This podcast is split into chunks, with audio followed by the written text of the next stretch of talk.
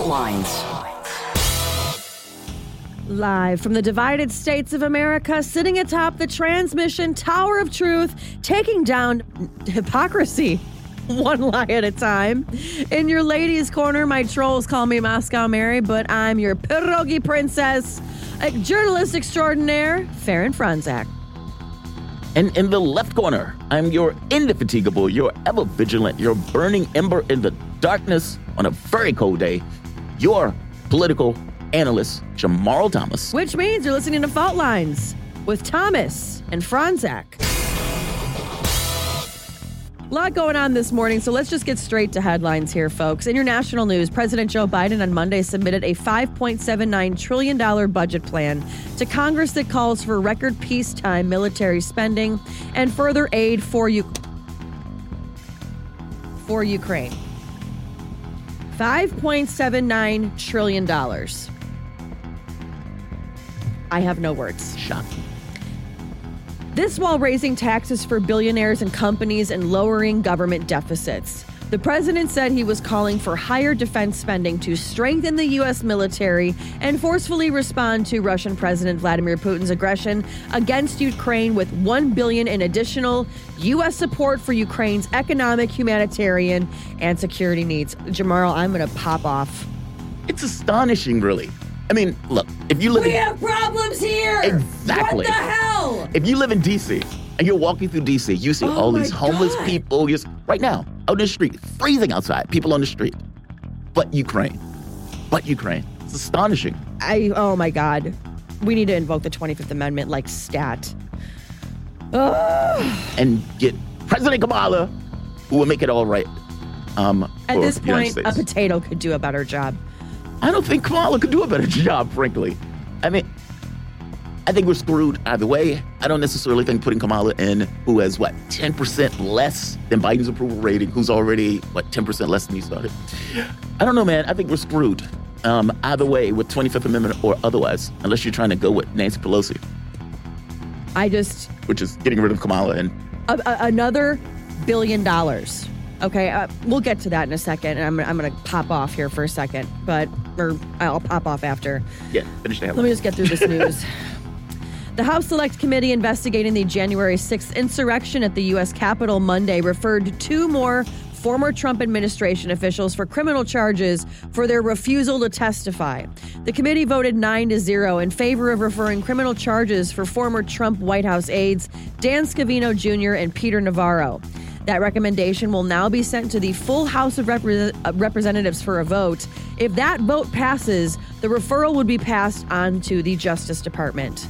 In your international news, Ukraine and Russian negotiators met in Turkey for the first face to face talks in nearly three weeks, with Ukraine seeking a ceasefire without compromising on territory or sovereignty, as its forces have pushed Russians back from Kiev.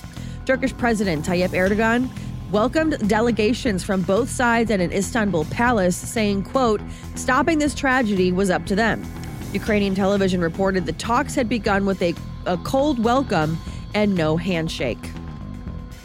China began its most extensive coronavirus lockdown in two years Monday to conduct mass testing and control a growing outbreak in Shanghai as questions are raised about the economic toll of the nation's zero COVID strategy.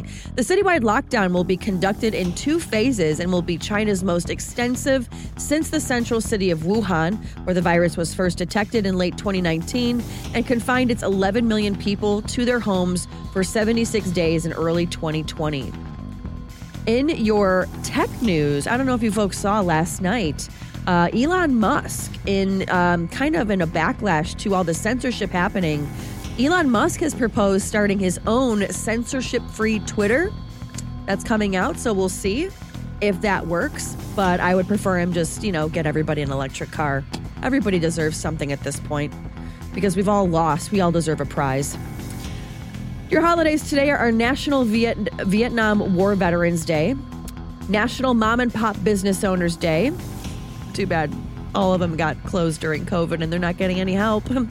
And Smoke and Mirrors Day. Those are your headlines for Tuesday, March 29th, 2022.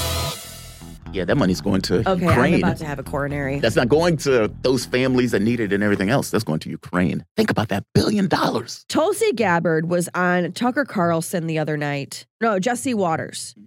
And she said it was either Tucker or Jesse, one of the two, but they they're the ones that have her on. And even um oh no, no. She was on I'm sorry, she was on Sean Hannity. Because Sean Hannity likes to I used to kind of listen to him, but now I won't even stumble across him because he interrupts people every two seconds to hear his own stupid self talk. That, like, and again, I used to be somewhat of a fan because I was like, oh, he's a tough hitting question. But I think ever since Tucker, like, passed him in ratings, it's just he's a buffoon. But Tu- Tulsi said to him point blank, she was like, look, Ukraine is not going to win this war.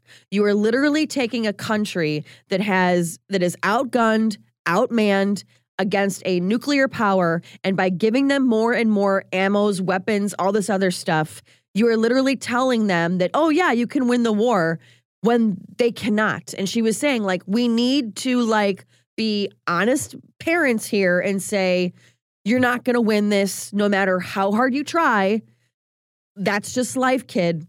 And here you have it where nope, keep keep giving them more money. Folks, we are giving money to a one of the most corrupt governments on the on the face of this planet. There are more oligarchs in Ukraine than there are in Russia. I looked that up last night.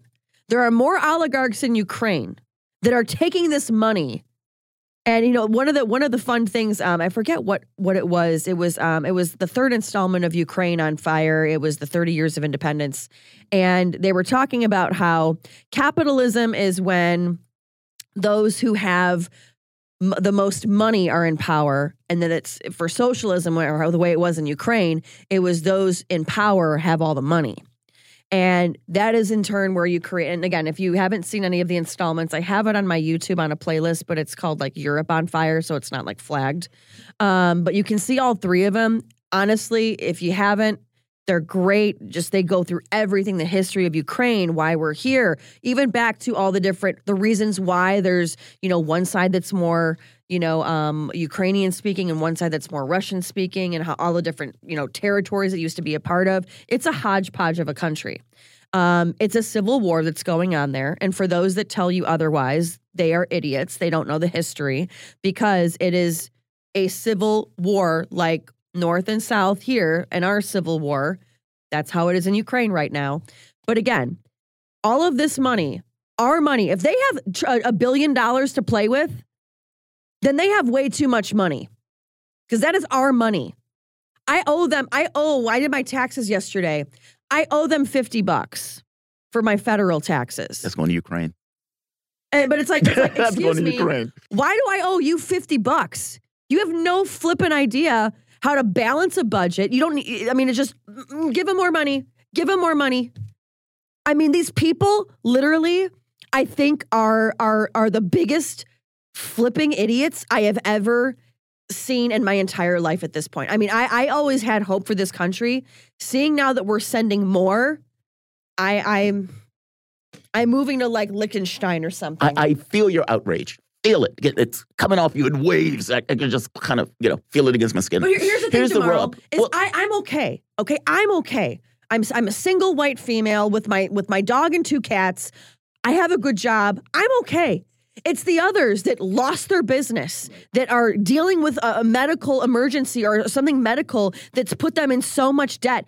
You know, other kids that are, you know, in, in racking up college debt that can't pay it off. I mean, those people aren't okay. And that's where my anger comes in.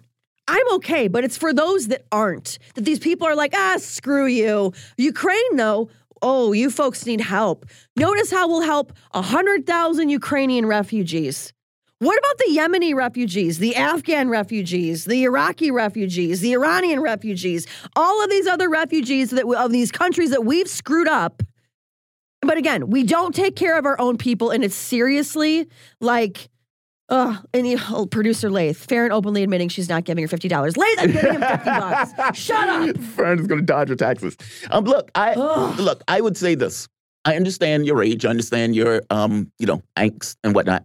This has nothing to do with helping Ukraine. In fact, it's the opposite of that. Meaning, I wouldn't necessarily right. look at this and say, you know, oh, why are we helping Ukraine? We're not. United States is willing to fight to the last dead Ukrainian. And the way they're willing to fight to the last dead Ukrainians, here's more weapons, here's more money. Just keep fighting. Bleed Russia white. That's the point. It has zero to do with, hey, let's give this money to help the Ukrainian citizens do X or Y. It's not that. It's not that. It's not that. Everything that's taken place is a culmination of US policy leading back to the fall of the Soviet Union, in which case the goal of it is to basically undermine and destroy Russia. And Biden, like I said, said the quiet part out loud. The money that they're sending, the weapons that they're sending, oh, we needed some more airplanes and more guns and more jets and more, et cetera, et cetera. And Ukraine, Zelensky, who I call a dirtbag, is out there jumping from pillar to post trying to kickstart the Third World War. And in this very specific case, wants more weapons that he can't use, meaning, hey, give us F 15s. Who's going to fly them? Give us more tanks. Who's going to drive them? Nobody. So here's these old Soviet weapons that you guys know how to use and that you in no situation will win. We just need you to continuously to bleed them white. We need this conflict to keep going. We want to go after the Russian economy. We want to destroy it in a way where the people will rise up and get rid of Putin in the same way that we expected that to take place in Venezuela and many of these other states, that it never happened, by the way. And look, the weirdest and maybe the, the dirty secret is that this is not the same thing as Iraq. Meaning, this is not going after a country that is like Iraq. You, Russia is plugged into the economic system and the consequences. I've been looking at some of the stuff that's coming out. It's astonishing. You have Germany faces up to 10% inflation due to embargo on Russia. That's alone, the embargo alone, meaning that hasn't even been priced in yet. And these guys are getting hit with levels of inflation. The UK is going to get hit where they're cutting their GDP. When they said that, Europe had a collection SFIT, collective. That is not our policy. Can't believe the president is doing this. Why is Biden saying this? Et cetera, et cetera. You've attached your wagon onto an incompetent, barely able to function president. And now you're dealing with the repercussions of it. The United States doesn't use as much oil. In fact of the matter is, if we needed to, we could confiscate that oil here if we needed to in order to ensure that we are straight here. Um, Europe, not so much. And now they got to pay in rubles. And they're like, whoa, whoa, our contract didn't say anything about rubles. Oh, now we want to go by contract. Now we want to go by contract. Now contracts mean something. Now contracts Isn't that matter. interesting? When you stole our cash, when you stole our reserves, contracts didn't matter. Now, now, now, the letter of the contract says this. Okay, fair enough. Um, look, do you want the oil or not? Yay or nay? Yay or nay? And if you want that oil, you will be paying us in rubles. Rubles is what we will be accepting in this transaction. So, look, Europe has attached itself to a wagon um, with an unsteady driver. And now they're dealing with the consequences. This is not a situation where the consequences are singularly to the country of um, we're objecting to. Meaning, to your point, yes, we're sending that money to Ukraine. Yes, we're bleeding the Russians white. And yes, we're also bleeding ourselves white because we're going to take the economic hit. And in the same way you got to pay those taxes, other people are going to be paying higher gas prices, high prices in food, high prices in everything else. And the difficulties that this country is having will be compounded by the geopolitical strategy that they've been enacting. Agreed with you, thousand percent. I mean, pay that fifty bucks though. Yeah, I mean, like like Lath just sent this awesome um, graphic in in our little. We have our like a little fault lines chat that goes on. For example, I'm going to say the first word, and it's what we call them in Russia versus what we call them here. Okay. You have an oligarch, they're called an entrepreneur. Authoritarian, law and order. Secret police, undercover cops. crush, right. dis- crush dissent, riot control. Right. Gulags, prison labor. Evasion, intervention. War crimes, collateral damage, weapons, lethal aid, offense. I'll add one offensive, defensive. Department of War. Yeah. Department of Defense. Yeah. It's amazing exactly. how that changes. Yeah. Amazing mm-hmm. how that changes. Yeah. Look, let's do this. Let's take a break. You guys are listening to Fault Lines. Thomas, Fronczak. Take some air. Back in a moment. Fault Lines.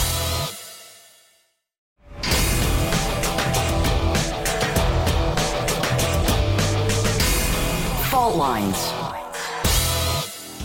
Welcome back to Radio Sputnik.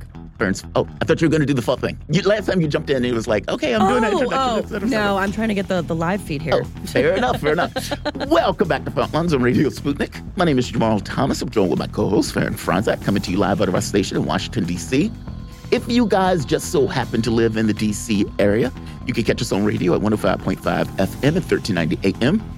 We're also kicking around in Kansas City at 102.9 FM and 104.7 FM.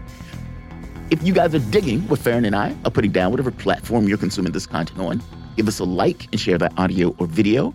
If you want to join in on the conversation, you can do so with a chat, a tweet, and of course, you can reach us by phone at 202 521 1320.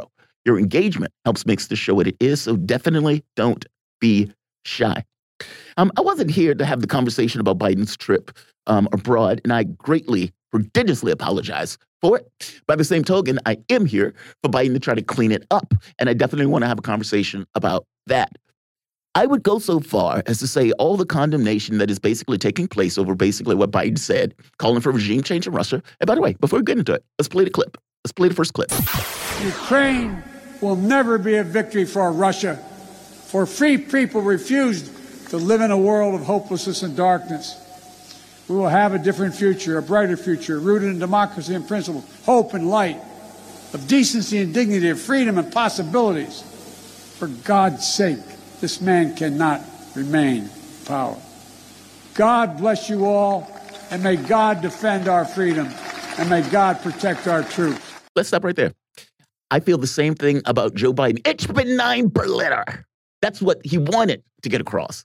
And even though that wasn't necessarily exact by Kennedy, at the very least, um, Biden didn't even get close to that. And not just not get close to the gravitas and everything else. He ended up with world condemnation after what I would say saying the quiet part out loud. Yes, people may walk it back in an administration, but at the end of the day, the president of the United States has basically called for regime change in Russia, nuclear powered nation. And not just call for regime change in Russia. I would go so far as to say what Biden said was accurate, was accurate in regards to the combination of U.S. policy going all the way back since the fall of the Soviet Union. It is exactly what Putin believes. He fully believes that the color revolutions that were basically taking place were pushed and inspired by the United States with the objective of getting closer and closer to the Russian border to eventually get to the point where you could do the same in Russia. What Biden said just confirmed everything that, from the standpoint of Russia and Moscow, that they believe is going on in regards to U.S policy. The condemnation for this was swift, and the condemnation came not just from Western or from, from Europe, where all of them were giving these kind of veiled, oh, this is inappropriate, oh, we shouldn't be doing this, oh, this is escalatory, et cetera, et cetera. But even in the United States, and the way that the media has been hitting Biden on this, it is weird and astonishing considering that the media has been on board pretty much everything Biden and administration has been saying about Putin. And now Biden goes this step, and they're like, whoa, too far. Let's play the clip. Oh, by the way, that wasn't the only gaffe that Biden made when he was abroad. He made several gaffes. This entire trip was a cluster F. Let's play the next clip. This is Biden on chemical weapons, where he basically implied that he would use chemical weapons if chemical weapons were basically being used by Moscow, something that Moscow has no reason to do. Let's play the clip. And to clarify on chemical weapons, could, if chemical weapons were used in Ukraine, would that trigger a military sp- response from NATO? It would, re- it would trigger a response in kind. Whether or not you're asking whether NATO would cross, we'd make that decision at the time. We'd make that decision at the time. What does it sound like? He just said there. Hey, would you guys use chemical weapons? Well, we'll make the decision at the time on whether or not we're going to use chemical weapons in response. Now, of course, they had to clean that up too. Meaning, if the president of the United States is going to Europe and he's supposed to be this, this Kennedy moment where he's pushing back against autocracy and autocracy and et cetera, et cetera. Mind you, things that is not entirely true. This is stuff that's a faction of his own head, not necessarily indicative of reality, but nevertheless, that's where his head is. And he is making gaff after gaff after gaff on a world stage at a moment where you need clarity and you need the capability of each leader to understand where the other one is in order to prevent miscalculations. These are nuclear powered nations that we're dealing with. NATO is a militaristic organization that all of them will kick off if one of them is attacked. Clarity, reality is dramatically important. And do you honestly believe that the president that can't get it right is the guy to stand there and make that speech. There's a certain level of irony in basically saying that Putin shouldn't stay in power when the president who's basically giving that speech also probably shouldn't be in power. Let's play the clip. This is Biden getting hit by reporters for basically saying this. Let's play the clip. Do you believe what you said, that Putin can't remain in power? Or do you now regret saying that because your government has been trying to walk that back? Did your words complicate matters? Well, you asked three different questions. I'll answer them all. Number one, I'm not walking anything back. The fact of the matter is, I was expressing the moral outrage I felt toward the way Putin is dealing and the actions of this man. Just, just brutality. Half the children in Ukraine. I just come from being with those families. And, uh, and so, uh, but I want to make it clear I wasn't then, nor am I now, articulating a policy change. I was expressing the moral outrage that I feel, and I make no apologies for it. Personal feelings, sir. Your personal feelings? My, my personal feelings. Secondly, you asked me about, uh, well, what was the second Does part? Does it complicate the diplomacy of this moment? No, I don't think it does. You know, uh, the, uh, uh, the fact is that we're in a situation where uh, um, what complicates the situation at the moment is the, uh, the escalatory efforts of Putin to uh, continue to engage in carnage, the kind of behavior that uh, that makes the whole world say, "My God, what is this man doing?" That's what complicates things a great deal, and. Uh, um, but I, I, don't think it complicates it at all. Mr. President, Let me go to uh, Steve Holland, Reuters. Mr. President, thank you. When you say that you're not walking anything back, you do feel that Vladimir Putin should be remain from removed from power. Is that what you're saying? And no, what I was I was expressing just what I said. I was expressing the moral outrage I felt towards this man. I wasn't articulating a policy change, and uh, I think that uh, you know he continues on this course that he's on. He is going to become a pariah worldwide, and who knows what he come becomes. Let's stop right there. Let's stop right there because that clip was a little bit long.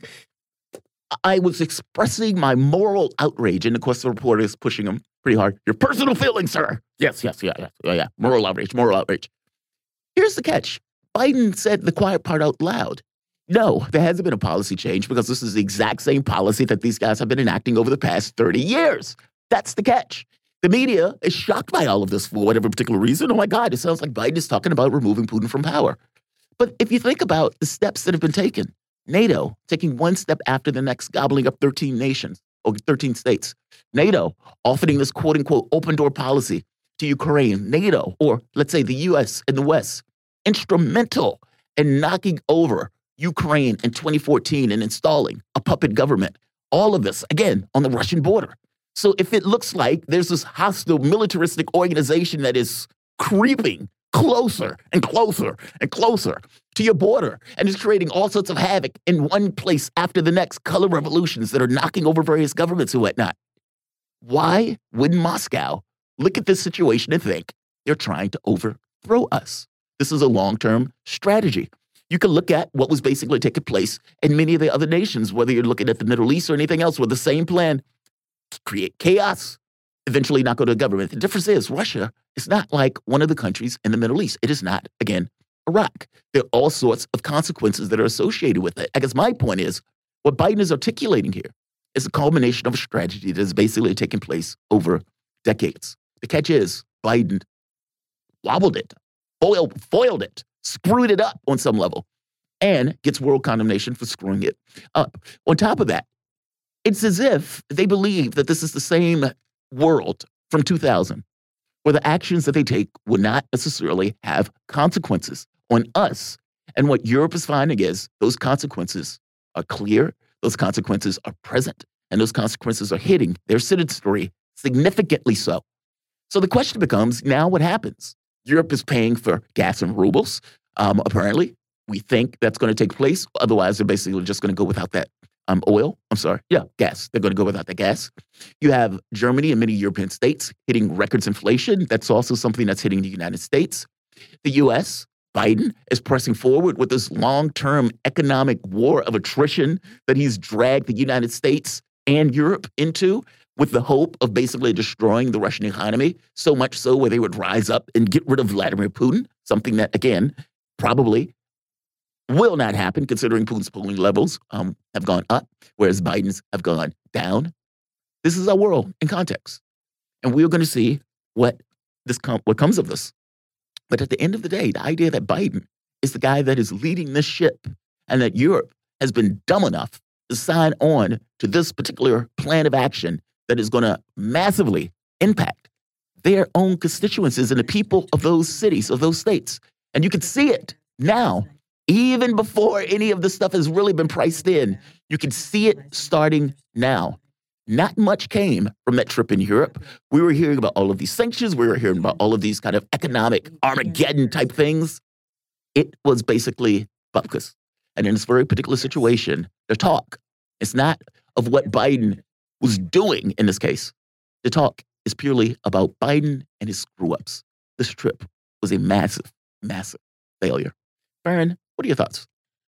Um, where to begin? Yeah, it's a lot to take in. Um,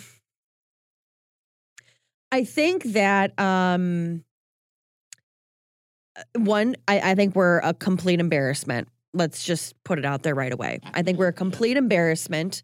Um, I think that there is a lot as far as here, let me process this. Let's take a quick break. and um, we're also going to be taking your calls as well 202 521 1320. 202 521 1320. We're going to take a quick break. I'm going to gather myself because, again, I'm still very angry. And we'll be right back. Fault lines.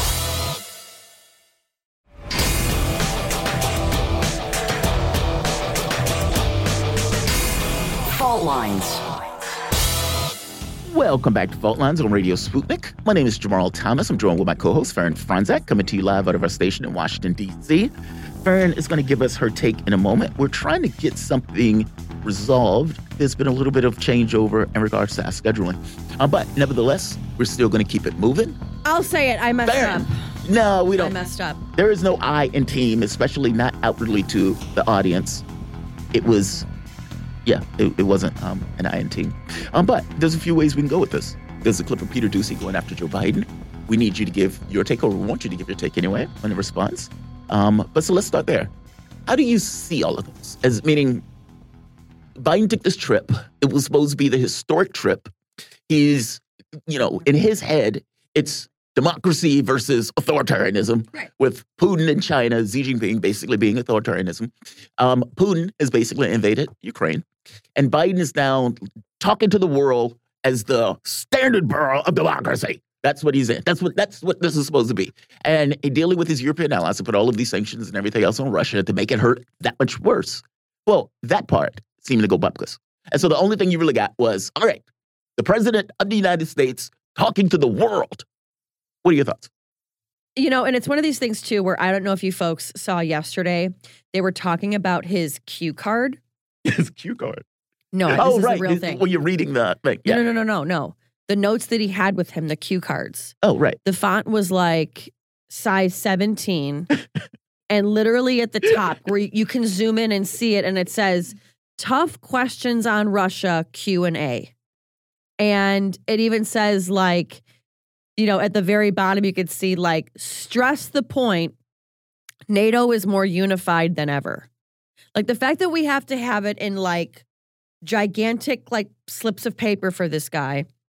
The fact that this guy is saying one thing, doing another. I mean, it's an embarrassment. And I talked a little bit about it yesterday, but then even again with with Peter Doocy, um, if we can cue up again that Peter Doocy soundbite again to just hear it, because Oh, we this never is played it. Oh, we, oh, we haven't. Okay. Um, this, folks, let's just let's just recap again really quick when he was in Poland. Okay, if you missed it, so he's in Poland. He well, he can't eat a slice of pizza, which I always thought I was like, don't are presidents allowed to eat like regular food when they go out? Usually, I thought it was always the Secret Service has to be looking over, seeing what they're eating. I don't know. Gotta make sure That's- not poison. Yeah, just just my own question. I just realized too, somebody took our fan out of this room. Oh, I'm angry. Oh, did they? Oh, I am angry. Oh, they were they were trying to slight you, yo. They were trying to get after. it. They was like, they know Faran uses that fan. They knew they knew you used that fan, Faran. They knew you did it. I have to pay. Don't hurt nobody. I have fifty dollars. I have to pay to back to the government, which I don't owe you people a dime. and now. Um, my dog was barking this morning when I left because my neighbor was like, "Hey, I think your dog's upset." and now somebody took my fan, and now we're giving more money to Ukraine. So it's been a top of the morning and Tuesday for you folks. Um, but yeah, so Biden can't eat pizza. Um, but he gets up there like he's he's talking to these soldiers like he's a like he's a grandpa that walked outside and can't find the nursing home. And he's saying how when you get to Kiev and you're going to see the people in front of tanks, and it was like, whoa, whoa, whoa, whoa, whoa, whoa, whoa, whoa, hang on, hang on a second here, buddy. 82nd Airborne, you just told us we're in Poland. yes. What do you mean when we get to Kiev? Yes. Yes. Um, then he said he was asked about chemical attacks and whether we would respond. And he said, Oh, yeah, we'll respond in kind. Now, respond in kind means we're going to do a chemical attack back. So here is Peter Doocy again doing God's, God's work. work. God's work, God's Peter. work. Peter Doocy. God's work, folks. Man doing God's work. And this is the exchange yesterday. And folks, I wish you could see his face because Peter Doocy at the end of it is just like, and this is how we all go. Um, take a listen and just, just, just listen. Are you worried that other leaders in the world are going to start to doubt that America is back if some of these big things that you say on the world stage keep getting walked back? Then What's getting walked back? It made it sound like just in the last couple days, uh, it sounded like you told U.S. troops they were going to Ukraine. It sounded like you said it was possible the U.S. would use a chemical weapon, and it sounded like you were calling for regime change in Russia. And we know None of the three occurred. None of the three occurred. None of the three. Mr. President? You, you interpret the language that way. I was talking to the troops. We are talking about helping train the troops in that are the, the Ukrainian troops that are in Poland. That's what the context. I sat there with those guys for a couple hours. That's what we talked about. So when you said you're going to see when you're there, you were not intending. To I was referring to with meeting with and talking with the uh, Ukrainian troops that were in Poland. And when you said a chemical weapon used by Russia would trigger a response in kind, It will trigger a significant response. What does that mean? I'm not going to tell you. Why would I tell you? You got to be silly. the world wants to know. The world wants to know a lot of things. I'm not telling them what the response would be. Then, then Ru- Russia knows the response. Um, so I'm looking at the talking points. It says at the very top, and again, folks, he was holding this so high that you could actually zoom in and see the talking points. And as um, Daddy Blackjack said, Trump's Sharpie points were better than what we were dealing with here. It says at the top, tough Putin Q and A talking points. Okay. First, que- first it, ha- it has a question and then it has bullet points of how to respond.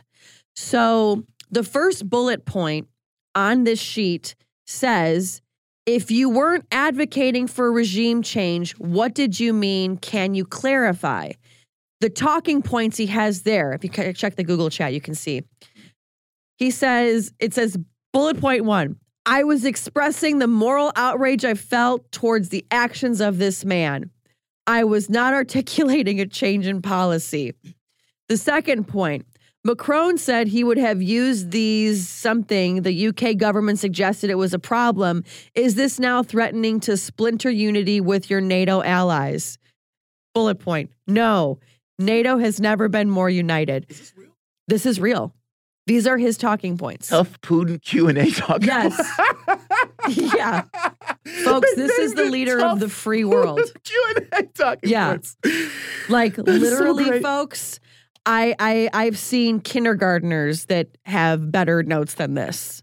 I was mean- not articulating a change in policy. You, you didn't. You couldn't think of that. Ex- exactly. you, you had to write that down. And then you and then again, you just heard with Peter Doocy where the best is he's like, you're walking back and he's like, Well, what did I say? And he's like, Well, you told our troops in Poland they'd be going to Kiev. And he's like, No, I didn't. It's like, sir, It's like, dude, you did. are we uh, either either you are literally and again i don't mean this in a mean way but it's like either there's some serious dementia going on or you are the world's worst gaslighter one or the other I think it's a little bit of both. I mean, like, it, because there's nothing to say that those things are mutually exclusive. I mean, it is very possible he is just not altogether there.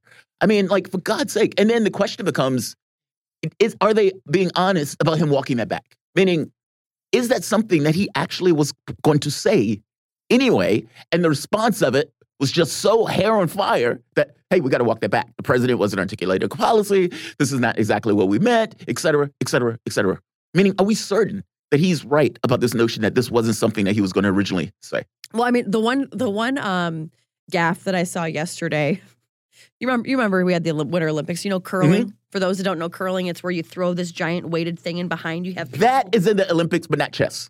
How's that in the Olympics? I'm sorry. I'm sorry. There's a I'm lot sorry. of things in the Pet Olympics. peeve. I'm sorry. Pet like we could go Pet on peeve. for days about this. Pet peeve. There, there's a there's a, a sport where you get in a tube and you just go down it. Okay, Right, like there's a right. lot of problems we both have about Right, it. right. But all points aside, curling, you know, it's where you put this weighted thing down the ice and people are behind it trying to clean up or Yeah. whatever. That is like what the Biden administration does. Biden is just this weighted rock rolling, barreling down the ice, and people behind him are like, oh God, clean up after him, clean up after him. This is what's happening on a daily basis. Folks, during the Cold War, presidents, the, the, uh, US president, either here or Russia, did not say anything remotely bad about each other. Not even as much as, hey, your hair looked like crap today. Nothing. We have him calling him in one weekend a warmonger, a war criminal, a butcher, and then talking about regime change. If we are the country that preaches all about diplomacy, how in the hell can you walk back from that? And that's one of the things where I look at this and it's like, we need to invoke the 25th Amendment because th- we are in a wartime and we have a guy that's literally like, I- I'm done. Right there. We're not at a wartime. We're not at a wartime. I know it seems that way. It feels that way. Like if you're Um, looking we're at paying media, for it, so I'm going to say we are. we're definitely paying for a proxy war, thousand percent. And the media has turned around and is acting as if this country is at war, thousand percent. And we are willing to fight to the last dead Ukrainian, thousand percent. Yes, but technically, we're not at war. It feels that way though. So I feel you. I feel where you're coming from. Uh, but it feels that way. And yeah, to your point, the president needs to be accurate, especially in this context where he's positioned himself at this kind of, you know, eye to eye um, with this kind of nuclear war stuff. I mean, to your point, yeah, during the during the Cold War, they were very specific in regards to the communications that they had. They didn't want to miscommunicate anything, meaning they wanted to ensure, because of the stakes, They, and that they the also other side they also wanted it. it. where nothing was misconstrued, Exactly. so the diplomacy was always there, no matter what. Exactly, thousand percent right. Diplomacy was at the forefront of their brains. Not this guy. This guy, I don't know what is in the forefront of his brain. And the fact mean- of the matter is, the fact that you have to have the thing, Putin's tough talking points. I, I excuse Hey, me, hey, excuse me, Q&A, Peter. Q&A. I did not advocate a change. I think this is policy. Policy, yeah. I did not advocate a change in policy. Are you insane? Is this really our president? And, the- and the, idea that this guy is calling for the removal of another president is. Yeah. We Now- have a caller. Now, one Oh, of the for things that, that you and I were disagreeing on was Uh oh. Uh oh. well, and see, hang on, Pat said Kamala or Pelosi would be way worse. Careful what you wish for. Faran. Exactly. I keep saying it. Yeah, but you know what? I mean, at this point, I think at least Kamala would be a little bit more choice with her words. She'd be more competent. Or at the very least, she'd be more aware. I don't think she has dementia. Yes, she. I don't think she would be calling him a warmonger or a war criminal Oh, or, I, a- or I, a I. I don't know about that. I don't think she would be. you don't think so? She she laughs at stupid moments because she has zero idea what's going on. Um, but again, I, I think that she has the Wherewithal. wherewithal to know, hey, maybe it, you know, because again, he's Putin's so crazy. I think she would know, hey, let's not take a crazy person and push him into a corner and really take the daggers out even more, which is what Biden is doing on a daily basis. And by the way, for that matter, let's not affirm his assertions of the war. Meaning, Putin's point is look, you guys are trying to regime change Moscow or Russia. That's what you want. You guys have moved closer and closer and closer to our border. You've knocked over these countries in these color revolutions. You're trying to do the same here. Biden gets out there and confirms exactly what Putin is I mean, at this point, saying. I would rather have we're together because we're united and we're united because we're together. I would rather have that than "Ah, a butcher. I didn't say that. I mean, Tucker said last night, he's like, he's a crotchety old grandpa. yeah. Like he's just like, where's my soup? You know, that's that's what he is. And again, I would rather have bread. the roundabout This talking weak bread. points. And oh no, but oh, but yeah. So when we were talking about this though, where you were saying, you know, that how he was in Geneva and Yeah. how you wanted the media to be more Oh, right, on right, him right, right, right. versus how he is now. See, I think that's two different, two the different is- times. Yeah, for me, the media has been very weird on this. Like back in Geneva, Putin and Biden seemed to have this kind of, all right, we're going to try to work to bring down hostilities. And the media wasn't for it at all. They were insane. I mean, like, no, it's I the don't think weirdest thing ever. I don't think the media wanted it to be hostile. I, because remember, Biden Biden ran on where he was going to be really tough on Putin, Right. And then all of a sudden, he lifts the Nord Stream two sanctions, and the media is like, "Wait a minute, I thought you were going to be tough on Putin." Yeah. and that's where I think the media, at least with him, they have pressed him, and because remember. You have that report where it came out where The media is being really mean to Joe Biden. yeah, They're been tough really on me. mean. But that was after the and Geneva it's like, thing. sir, that's their job. Yeah. you know, um, they're, they're not. and, and not true, by the way. Look at what they did to Trump for three Trump years. Was, Trump was way worse. But Yeah. at the same time, you know, Putin was at bay. You know, whereas as Biden, I think, um, again, when he ran, I mean, everything was how he was going to look Biden in the face and he was going to be tough. And then all of a sudden, eh, lift the sanctions. And that's where it's like, whoa, you're saying one thing, doing another. And that's where I think the media was like, "W- w- what did you mean by this? I thought you were going to be tough. And that's where I think the media actually did a good job asking those questions. And then again, here, and I can't even believe I'm saying this because I'm defending the media. Who knew? yeah, you're definitely Um, defending them on this one. I think they're insane. But please, No, make your no, point. but, but and I think again where he everything was just how tough he was going to be, how tough he was going to be. He lifts these sanctions, and the media's like, "Wait a minute, I thought you were going to be so tough." Then it was all of the walking back and how now he's going to be tough on Putin, but it's when Putin's back is against a wall and he's like, "I'm not taking this crap anymore," and it's like. You should have behaved the opposite way. You know, you should have been this way last year and not this year when World War III is about to break out. And you're literally marching us straight into it like, dun, dun, dun, dun, dun, dun, dun, dun. Let's go, folks. you know? It So, is- yeah. the media is very weird to me, and, and we can go to the callers after. But back in Geneva, I, I don't remember if this was before or after the Nord Stream two stuff. I do remember there was also a conflict where it seemed that the relationship between Russia and the United States had gotten just great, greatly unpredictable. And Biden called for the summit. These two come together, and they have this meeting for a few hours. They come out. Initially, Biden is very abrasive about the meeting with Putin.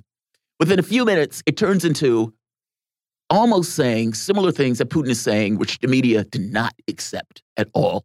They understood what he was doing, they didn't like it. It even gets to the point that at the very end, one of the reporters is going after Biden so hard, Biden is snaps at her, You don't understand. And I'm like, Yeah, that's right, Biden, get her. Because what he, Biden was trying to get across to her is, you and your little tiny job write stories. My job is to keep us out of a larger conflict. And by the way, on that, I supported Biden. I was like, yes, the person who I was with was very muted in regards to whether or not anything was going to come of this. I was, I can't say more naive on it, but at the very least, I was hopeful that there would be some, let's say, modicum of cooperation as they move forward. Well, that has fallen apart monstrously. And now it's the weird space where the media basically agree with Biden on everything he's done up to this point. Like, okay, we're going to pass sanctions on this. Okay, yeah, that's right, Putin. It's Putin's fault. Yeah, that's right, Biden. It's Putin's fault. He's a killer. Yeah, Biden's a killer. Like the entire way through. But on this, again, obvious combination of the strategy, they back away. They're like, whoa, too far, too far. And it's like, why is this too far? Well, and I think the media, well, well, because one. Is it too honest? No, is that what well, it one is? thing about the media, I will say, even though I was just kind of defending them, but I think at the same time, you know, it's it's pretty easy when you have again, you have Joe Biden saying how he's going to be so tough, and then he's not, and the media is like, wait a minute. I mean, What's that's going an, a- an actual reaction to have. But the media is way too stupid to understand how sanctions work. Honestly, they are. They have no idea how sanctions work. So you're They're saying like, they just don't understand what's No, they don't like, understand any of the this crap. politics of this stuff. Like they don't get. Okay, Ukraine wasn't taking place in a coup. That's their heads. Or meaning, so from Russia's standpoint, or, they look or at like, or like, uh, oh, when we sanctioned Iraq, like it helped us find the weapons of mass destruction. Right, They're right. Like that's what they've been. "Oh, Okay, say what we say when we say it. So you're saying they don't understand that the point of sanctions is to undermine a country so bad and just make the population so miserable that they get rid of the leader. they they think that it's a good idea. I guarantee, and I'll tell you why. It's it's what I always thought. It's what we were told. I mean, that's it's it's what you're you're you're honestly like, yeah, the sanctions are working, and and and and you know, again, when I was a young journalist, it was yeah, whatever the State Department says, they're not going to lie to me. Why would they lie to me? Oh, honey, I wasn't red pilled yet, you know, so, and that's that's where these people they they don't understand how sanctions work. That's when you have a guy like Colonel Macgregor come on and he's like, I'm sorry, Russia is going to win this, whether you guys believe it or not. it And, they're like, and they're like, like they they hemorrhage. Understand? And it's like, Yeah. yeah, folks, because we're in a we're in reality. Yes. You know, and, and again, sanctions have not worked. Look at places like, you know, and there was there was a one place where I saw this article yesterday where it was like Venezuela becoming the new Cuba. And I was like, these people, they don't get it. They do not get it. Like Cuba's been sanctioned to kingdom come and they're still like screw you. Still you know? here. Yeah. Still doing medicine. Still Yeah. doing education. Yeah. Still sending his doctors to the rest of the world for help. Yeah. And Still it's just it's one of these things where it's just like, folks, wake up. Like, look at the price of gas over in, in Moscow. Nothing's changed. Here, we're almost at 10 bucks in California. And but that's because of Putin. Like five bucks It's here in DC. Five bucks here. Like that's stunning here. Um, but look, let's let's take calls. We have Daniel from San Antonio, Texas. Daniel, what's going on, my man? How you doing this morning? Well, um, I wanted to bring on what Fronczak is feeling. It's the same way I feel when people complain about high gas prices, like, oh, I don't care. And that's because I seen this uh, train about to hit about 10 years ago. mhm Explain what you mean. I've seen this, I've seen it, okay, but um, I've seen it happen because in where I live in San Antonio, there was a proposed commuter train between Austin and San Antonio that was killed uh, about five years ago. I remember covering this actually, sir. And you know who was the big people behind it? They were the same ones who killed the train to go from Milwaukee to Chicago. Really? Starts with the K and ends with an Oak Brothers. Mm-hmm. Wow. The Koch brothers, yes. Which, um, which reminds me, you know that um, light rail line that's being built uh, just outside the Beltway, north of Washington D.C. Is do you know anybody in the reporting area that reports on local news that can probably dig through the paperwork or something, or interview some people? Because I get this feeling that uh, somewhere behind closed doors, bribes are made to slow down and make the construction very um, very expensive. Oh, for sure. Well, what I what I know from from covering a lot of that local stuff is a lot of of the grants and the the project um, contracts are given to usually whoever their friends are. And there's usually a whole debate period where they they i mean again the whole point of it is, is to get the cheapest price to build it. But what these cities do is oh well we have to add in this and we have to throw in the, the kitchen sink and we got to throw in this and throw in that. And then again and then they got this big big ass contract. And then you find out like oh wait a minute. So and so is like cousins with so and so. And that's like where you get like the city of Chicago, you know, and it's and it's and it's honestly a lot of the way these deals are done. But yeah, I mean, the, here's the one problem though with this is that yeah, you do have reporters that could look into it, but they're not going to pay them, and they're not going to let them take a couple days to do some digging because we've got other crap we've got to cover, and that's the that's the sadness with local news now is that, um, and again, I know because I was in it, they're not going to give people time to look at this stuff. Oh, I have one more question. Um, when you were a reporter in Austin, did they favor Zachry Construction like they do in San Antonio? Just out of curiosity. Um, you know, it's been a while. I remember seeing their name come across a couple of times. A lot of it, though. Uh, no, actually, no, I do remember. Yeah, because when, when this was with the boom, it was back in 2018 where there was the big construction boom, and you know now with and actually bookmark Boston too on that as far as gas. Um, but yeah, but there was I do remember seeing a lot of that, um, especially in the downtown area, as far as the restoration, for example, of the Capitol and stuff like that. So for sure, yes, I do remember that. But with Austin, I don't know if you guys, I don't know if you saw this. Um, Austin International Airport has been telling people now to come two to two and a half hours earlier. Now, mind you, Austin was kind of one of those kiss and fly kind of airports. Well, now you've had such a growth in Austin. But they're telling people to come two to two and a half hours earlier because their flight might get canceled because they might not have enough fuel. because Austin is a hub where they can get fuel for these planes.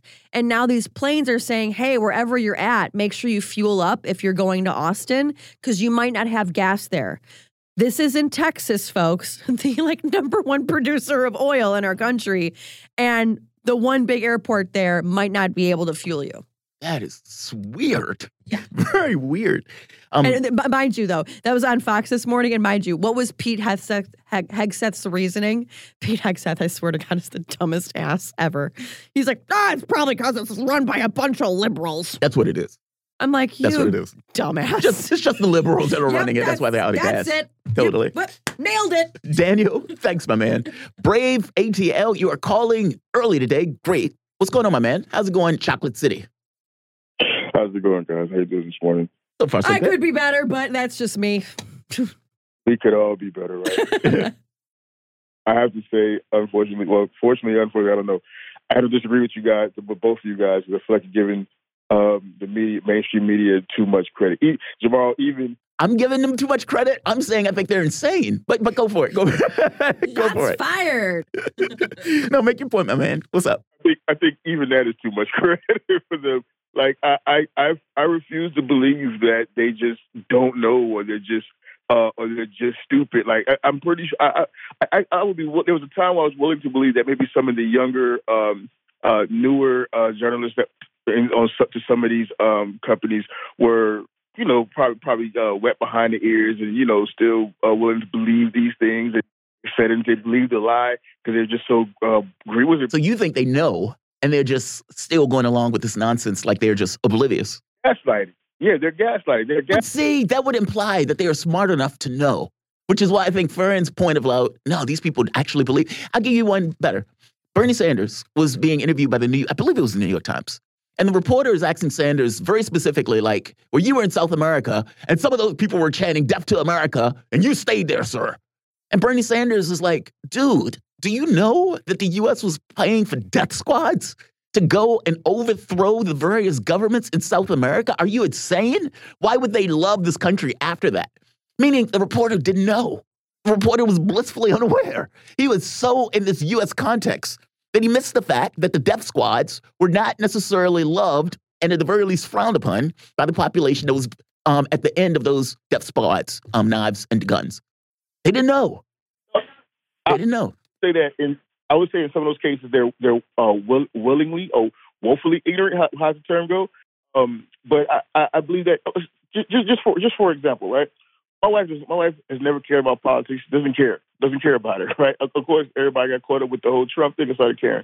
Um, my wife, uh, when we're driving and I have you guys on, I have you guys playing. She'll hear bits and pieces from you guys. She'll hear bits and pieces from the backstory, and as a result, who does she like more? Who does she like more, Brave? That's all that matters. Who does she like more? Answer the question, Brave. uh, I kind of wonder, but but she's more familiar with you guys because she hears you guys more. But um, but, but my point is that she hears enough. She hears enough bits and pieces from these different things that I listen to. Um, Kim Iversen, just these little different things. Love Kim. Yeah. So my point is that um, th- these guys work in media, right? It's impossible for them to, especially people that have been around for forever, like Wolf Blitzer, Jake Tapper, and all you. they they know that they may not know all of the intricate details, but they know they make a choice on whether or not they're going to uh, pro, uh, progress their career, right? And, mm-hmm.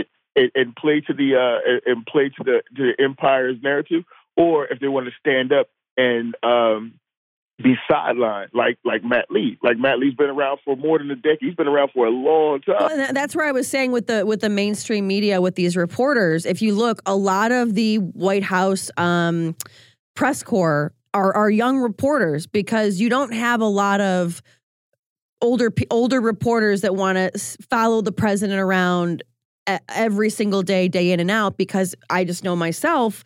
That's very, very hard to have a family. Um, and it's very, very hard to keep a family when you're when you're in positions like that because you're just never there. Which is why a lot of these young reporters cut their teeth being in the White House press corps, and that's where I was saying a lot of them don't understand at that point yet that how sanctions work and and you know who ends up getting hurt the most and what have you nor do they have time i think to research it because you know again you're you're literally when the president's awake you're awake and you're constantly around them um, so that's where I was saying that the, I, I think it's these young reporters that don't know. Now, like you said, a Matt Lee, where he's like in his 50s, and he's just like, I ain't buying it. I've been around, buddy. I'm not buying this.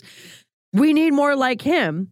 However, it's just What about like what? What about like uh, we talking about like uh, Erin Erin Burnett or um, what's her name? Uh, Rachel Maddow, um, Stephanie Ruhle. These people. Uh, um, what's the guy? Brian Stelter. Oh my God. Oh man, Brian. Yeah, yeah. Brian Stelter. Yeah. Us news people. Yeah, these people. There, there's no way they they may not want to admit it because they know their jobs are on the line. But there, there's no way you can convince me ever. Listen, it's hard to convince somebody of something when their job depends on the opposite. on the but see, opposite but see, I will tell you though, like you look at like Don Lemon, Chris Cuomo, Brian Stelter, Jeffrey Toobin. You have all these people Toobin! that have done really dumb things, and I'm sorry, that's when you know they're dumb. I mean, I- I'll say this. I, I, I mean, honestly, I, I, I truly believe this is that these people are so dumb and you, they, they know they're a public figure, yet they're doing stupid stuff. And again, maybe it's the power or whatever, but dumb people don't do dumb things like close your laptop and start jerking it. Okay. Like that. he was, he had an itch. He had an itch. And I let it go. He had to scratch an itch. Oh, okay, Jamarl. Um, but my, my my point is is that a lot of these people are are very dumb. I, I truly think that. I mean, and there's there's for example, like, and I'm not saying this, you know, but like I, I was blessed. I, I won the parent lottery. Like my father always said, there's nothing good that happens between midnight and 4 a.m. You know, and, and that's where you see like Speak with himself. Don Lemon, where he's out in public and he's really, really drunk. And I'm not saying that I've never done that, you know, myself or what have you, but I've had instances like, for example, like Don Lemon going up in front of a guy and assaulting him and like basically molesting him. I mean, that's a that's a dumb person who's given power. That's a dumb person given power, and they think they're like, ah, I can get away with it. It's fine, whatever. Not too much. I think they're stupid. Not too much. Stupid. And on that, we're going to take your caller on the next After the Headlines. But you guys are listening to Fault Lines. Thomas, Fronczak, back in a moment. Fault lines.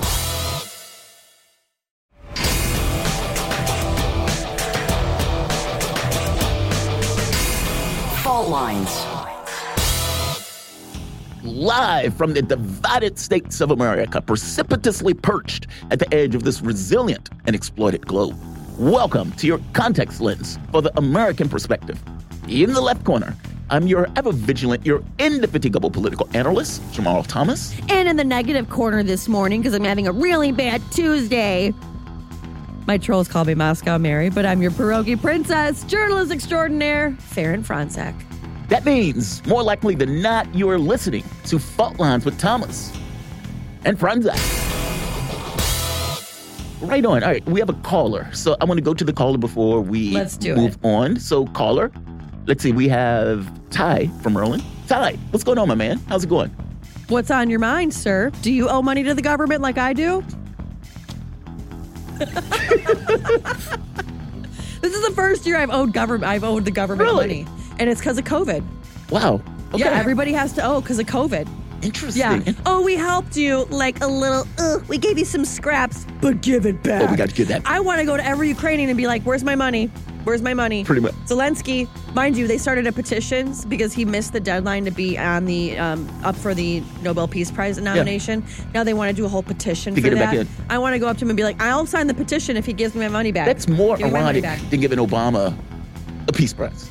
Like, Obama gets up there and gives The us. a- number one drone striker. Yeah, he gives a, a speech basically saying uh, um, legitimate wars or wars that are basically okay or necessary wars while getting the Peace Prize and then turns around and just drones over and over and over again. Giving Zelensky the Peace Prize after the point where he dragged his country into a war is uh, like the irony of it is just it's breathtaking. Um, but Ty, what's going on, man? I'm sorry, we we running our mouth. no, no, no, it's good. Um, I can't, I can't really defend Biden or any of that, but um, I did want to put out there, you know, just to be devil's advocate a little. Go for it. Devil's advocate on. And one thing is, um, I don't believe, and, and I know a lot of people don't believe Zelensky's really running the country. I mean, I'm sure he's, you know, doing the diplomatic thing, but they're too far in. Even if he wanted to come back, he couldn't. Um, that's that's one thing that I've always felt. But the biggest thing that I wanted to express is that none of these countries, especially the ones that aren't landlocked, are as cohesive as people make them out to be. So, for example, look at India, look at Australia, look at Pakistan, look at Japan. All of these countries have some type of competition. They're competing over trade routes. They're competing over this. They're competing over that. And just like now, the quadrilateral security dialogues, they're still going. Despite everything that's going on now, despite the fact that, you know, India has pulled even closer to Russia and, and, uh, if everybody's like, oh, we, we, we, we, we're kind of like sitting on the same side as Russia, kind of, but not saying anything. But secretly behind, you know, behind the back, you're still having these exercises and dialogue. You, you know what I mean? Yeah, absolutely. I mean, if you think of what Israel, Turkey, India, China, all of these countries are still kind of with diplomatic relations with Russia. I mean, some of them are paying kind of just kind of double hand stuff. But at the end of the day, these countries don't necessarily want to set themselves on fire in the way that Europe is setting itself on fire. Well, if you look at the, the map of what countries have sanctioned Russia, mm-hmm. it's just NATO. Yeah. That's all it is. It's it's basically, you know, yeah. US it's a and its big vassal club. states. As in the words of George Carlin, it's a big club and you ain't in it. Simple as that. But no, man, I thank you for the comment. And Ty, once again, thank you, my man, Ty from Maryland. So, but let's do this. Let's get into the headlines. In the news, President Joe Biden on Monday submitted a 5.79 trillion um, budget, um, trillion dollar budget plan to Congress that calls for a record peacetime military spending and further aid for Ukraine, while raising taxes for billionaires and companies and lowering the government deficits. The president said he was calling for higher defense spending, of course, to strengthen U.S. military and forcefully respond to Russian President Vladimir Putin's aggression against Ukraine with 1 billion in additional support for Ukraine's economic, humanitarian, and security needs. Basically, fighting to the last dead Ukrainian in a proxy war. The House Select Committee investigated the January 6th insurrection at the U.S. Capitol on Monday, referred to two more former Trump officials for criminal charges for their refusal to testify. The committee voted 9 0 in favor of referring criminal charges for two former Trump aides, Dan Scavino Jr. and Peter Navarro. Interesting. The rec- recommendation will now be sent to the full House of Representatives for a vote. If the vote passes, the referral will be passed on to the Justice Department. In international news, Ukraine and Russia negotiators met in Turkey for the first face to face talks in nearly three weeks, with Ukraine seeking a ceasefire without compromising on territory or sovereignty as the forces have pushed Russia back from Kiev. Turkish President Erdogan, well, Tayyip Erdogan, welcomed delegations from both sides at an Istanbul palace, saying, quote, stopping this tragedy, unquote, was up to them. Ukrainian television reported that talks had begun with a cold welcome and no handshake. Chilly reception, apparently. China begins its most extensive coronavirus lockdown in nearly two years Monday to conduct mass testing and control a growing outbreak in Shanghai as questions are raised about economic toll of the nation's zero COVID strategy. The citywide lockdown will be conducted in two phases and will be China's most extensive since the central city of Wuhan, where the virus was first detected late 2019, confined its 11 million people to their homes for 76 days early in 2020. Wow. Is that right if it prevents you from having a billion or a million people die of COVID? I mean, that's so extreme. And I guess I, I don't know if that would even be tolerated here in the States. In fact, I don't even know if our laws would allow it. In tech news, the price of Bitcoin jumped Monday following a slew of bullish developments for cryptocurrency, even as investors continue to monitor developments on the war in Ukraine and moves by the Federal Reserve. The coin traded above $48,000 for the first time since December 31st. In holiday news, we have National Vietnam War Veterans Day. We have National Mom and Pop Business Owners Day, to Karen's um, Faran's point. Many of those have been shut down at this point. And we have Smoke and Mirrors Day, which is apt considering what has been taking place in Ukraine and the way the media has been reporting it. It's two on the nose. Those are your headlines. You guys are listening to Fault Lines with Thomas and Fronczak. Yeah, too, too on the nose, to put it mildly. And China, this, that lockdown is extreme. And there's a few points I want to get to. First, Russia has basically been saying that it is accomplishing its military objectives. The media in the West has now realized oh, wait, our take on this was entirely wrong. And it seems that most of the conflict is taking place in the East. Yeah, good job on that. Good job on that. You it's can only read been, a map. Yeah, it's only been something we've been saying for the past, what, two weeks, that the conflict mainly is in the East. That the objective of the conflict was not to kill civilians, was not to raid cities, was not to take down all of this Ukrainians. It wasn't that. The objective, in many respects, at the very least in the beginning, was to carve off um, and ensure that the Donbass region is separate, that those are independent republics, and to secure them as independent republics, to create a land bridge to Crimea, which in this case um, is taking Mariupol, which is basically apparently on the brink of collapse at this point.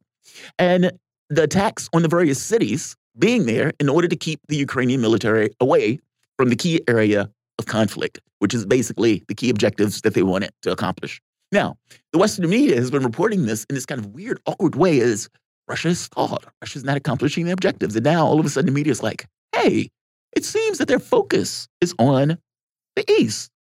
How weird. How weird. It's aggravating, right? It's, it's like, aggravating. Yeah. But you know what I want to do? Go for it. I want to take a quick break because I'm going to go into my monologue and I have a special guest hmm. coming mm. on to talk about it. And oh, that's right. That's and then right. we're gonna head to um, Caleb Maupin as well, starting at eight thirty. Who was on Jimmy Dore last night? Who killed it? Yes. Um. So let's take a break. We'll be back in two. We're gonna talk about my monologue, and let me tell you, I'll give you a hint. What did the five fingers say to the face? Bite, punch. Nope. You clearly don't watch Dave Chappelle. No, I, I haven't watched him in a while. I don't remember that one. we'll be back. I don't. Fault lines.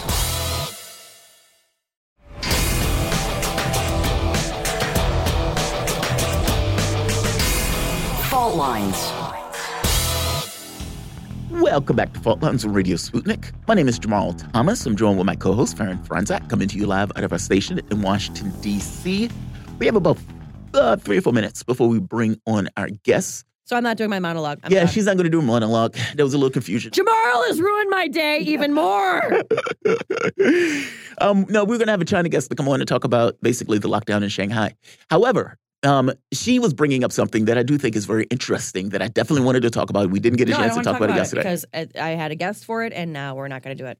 You don't talk about it at all, not even between us. Oh, okay, okay. Because I served it for a special person and my monologue was just taken from me, ripped out from underneath me.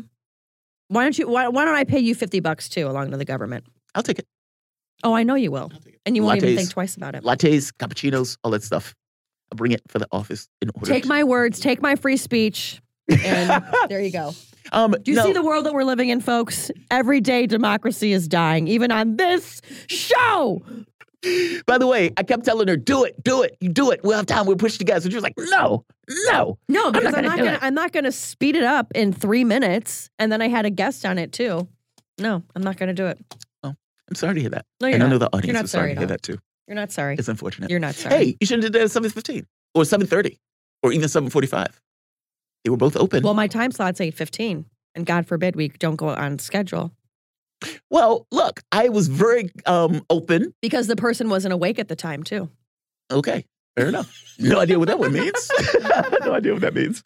Um, but look, let's do this. Um, I would say the producer can contact our guests a little bit early. Excellent. And so let's do this. Let's get into a conversation. We have Ian Goodrum. Ian, uh, where is it? Okay, yeah, we have Ian Goodrum. He is a senior editor and columnist at China Daily. You can follow Ian on Twitter at at I S G O O D R U M. Ian, how's it going this morning? You doing all right? Going okay, yeah. How about yourselves? So far, so good. Better that you are with us. Um, I wanted to get, or we wanted to get into this kind of lockdown that's basically been taking place. I'll just read the headline. China begins its most extensive coronavirus lockdown in two years Monday to conduct mass testing and control a growing outbreak in Shanghai as questions are raised about the economic toll of the nation's zero COVID strategy. The citywide lockdown will be conducted in two phases and will be China's most extensive since the central city of Wuhan, where the virus was first detected in late 2019, confined 11 million people to their homes for 76 days. Now, what is going on? I mean, this seems pretty extreme um, for a few cases in the way that they're basically responding to it. Could you give us what's going on on the ground? And is it as, I don't know, extreme as I think it is, as some of the reporting has been talking about? What are your thoughts? Um, I wouldn't say it's extreme. I would say it's it's kind of the standard response to these localized outbreaks that pop up. We are we are in the middle of of the highest uh, daily case count since uh, 2020 when the epidemic was at its height in Wuhan. Um, and in terms of, uh, it, it's only true that it's the most extensive lockdown in terms of population. I think Wuhan still was more more restrictive um, for a longer period of time. There was a long lockdown in Xi'an in Shan, Shaanxi province uh, in northwestern China, and um, there was a seven-day lockdown in Shenzhen in South China. So there, this is not without precedent. Um, but because Sh- Shanghai is the largest city in the country and it's being done in phases, the way Shanghai is is split into two parts by the Huangpu River, and so the side uh, to the east of the Huangpu River is Pudong, and the side to the west is Puxi and they're doing it in phases. So right now, Pudong is in lockdown. I believe April first or April. I can't remember the specifics actually. Just to check on, can we say pussy? Can we say yeah, uh, producers? Producers? I think in the context of this, Yeah, fair enough, fair enough. we're okay. Well, well, it's it's it's spelled P. It's spelled it's spelled P U X I. So it's not it's Totally not, teasing um, Ian. I'm sorry. He thought he was, he, totally thought he was being funny, and he wasn't. I try to be I try to be correct with my pronunciation, and so there are some uh, No, some phonemes do nailed it. sound do sound alike. So Jamarl, why are you the way that you are? I'm sorry, Ian. Please continue. yeah, it's okay. Uh, sure.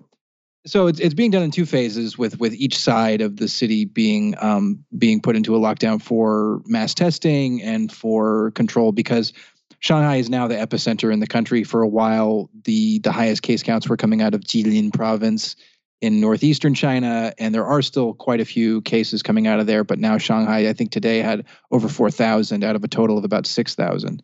Um, so with with Jilin province and Shanghai combined, that's most of the cases that China's been getting, and the rest of the country, um, you know, particularly for me, I'm in Beijing. Everything is normal. We we've gotten um, we've gotten a few cases, but it's been like single digit counts each day, and then there's been days without any cases. And so um, the biggest change for me is that the the gym has limited hours where it used to be 24 hours. But uh, obviously in Shanghai and other places that are that are seeing bigger case counts, um, the the restrictions are more extensive. So I mean, it, it's like other other lockdowns that we've seen in China, where um, typically there is an attempt to make the lockdowns very localized to to residential communities, um, maybe districts in some extreme cases, and and mass testing for districts and communities. But in the case of Shanghai, because the the case count is so large and the the chain of transmission is so extensive, uh, that these entire you know entire chunks halves of the city are being are being shut down.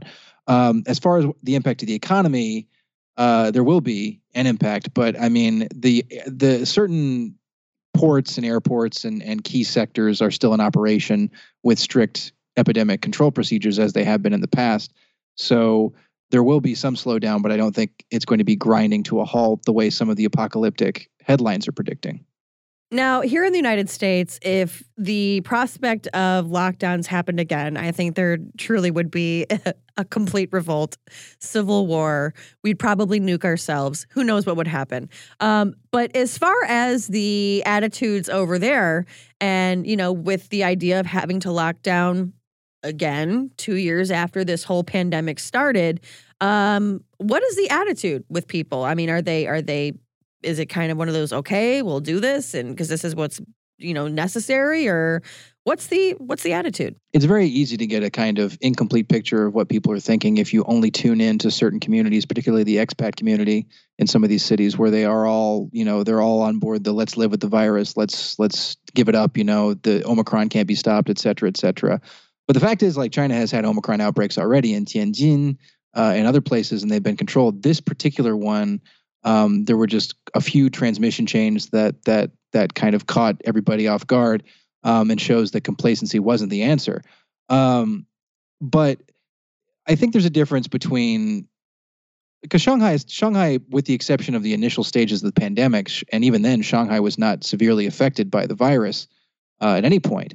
I think it's different having this kind of situation now after two years of relative normalcy um, and and not as much of a disruption to your everyday life. That's different from lockdown after lockdown after lockdown after you know kind of like half half measures and and and kind of reluctant mask mandates and reluctant so-called lockdowns um, people getting frustrated that way so certainly there are people that are that are not happy about it and and i think as as was the case in in in Xi'an uh, late last year when there was a lockdown, there are definitely things that the local authorities could have improved on and could have done better.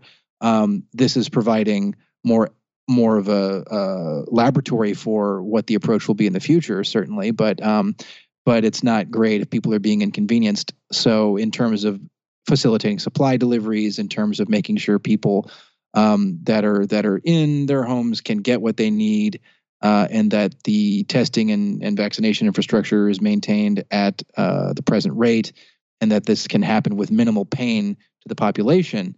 Um, that's that's the priority, and so this the scale of this is is unprecedented, but it also serves as as an instructive uh, an instructive moment. So, I mean, obviously, the hope is that there isn't a situation like this again. But if there is, uh, I think there will be a lot more information to work off. I'm curious. It, people who were some of the reports mentioned people um, not able to get medical treatment. Let's say people on dialysis or who had some kind of major illness or something to that effect.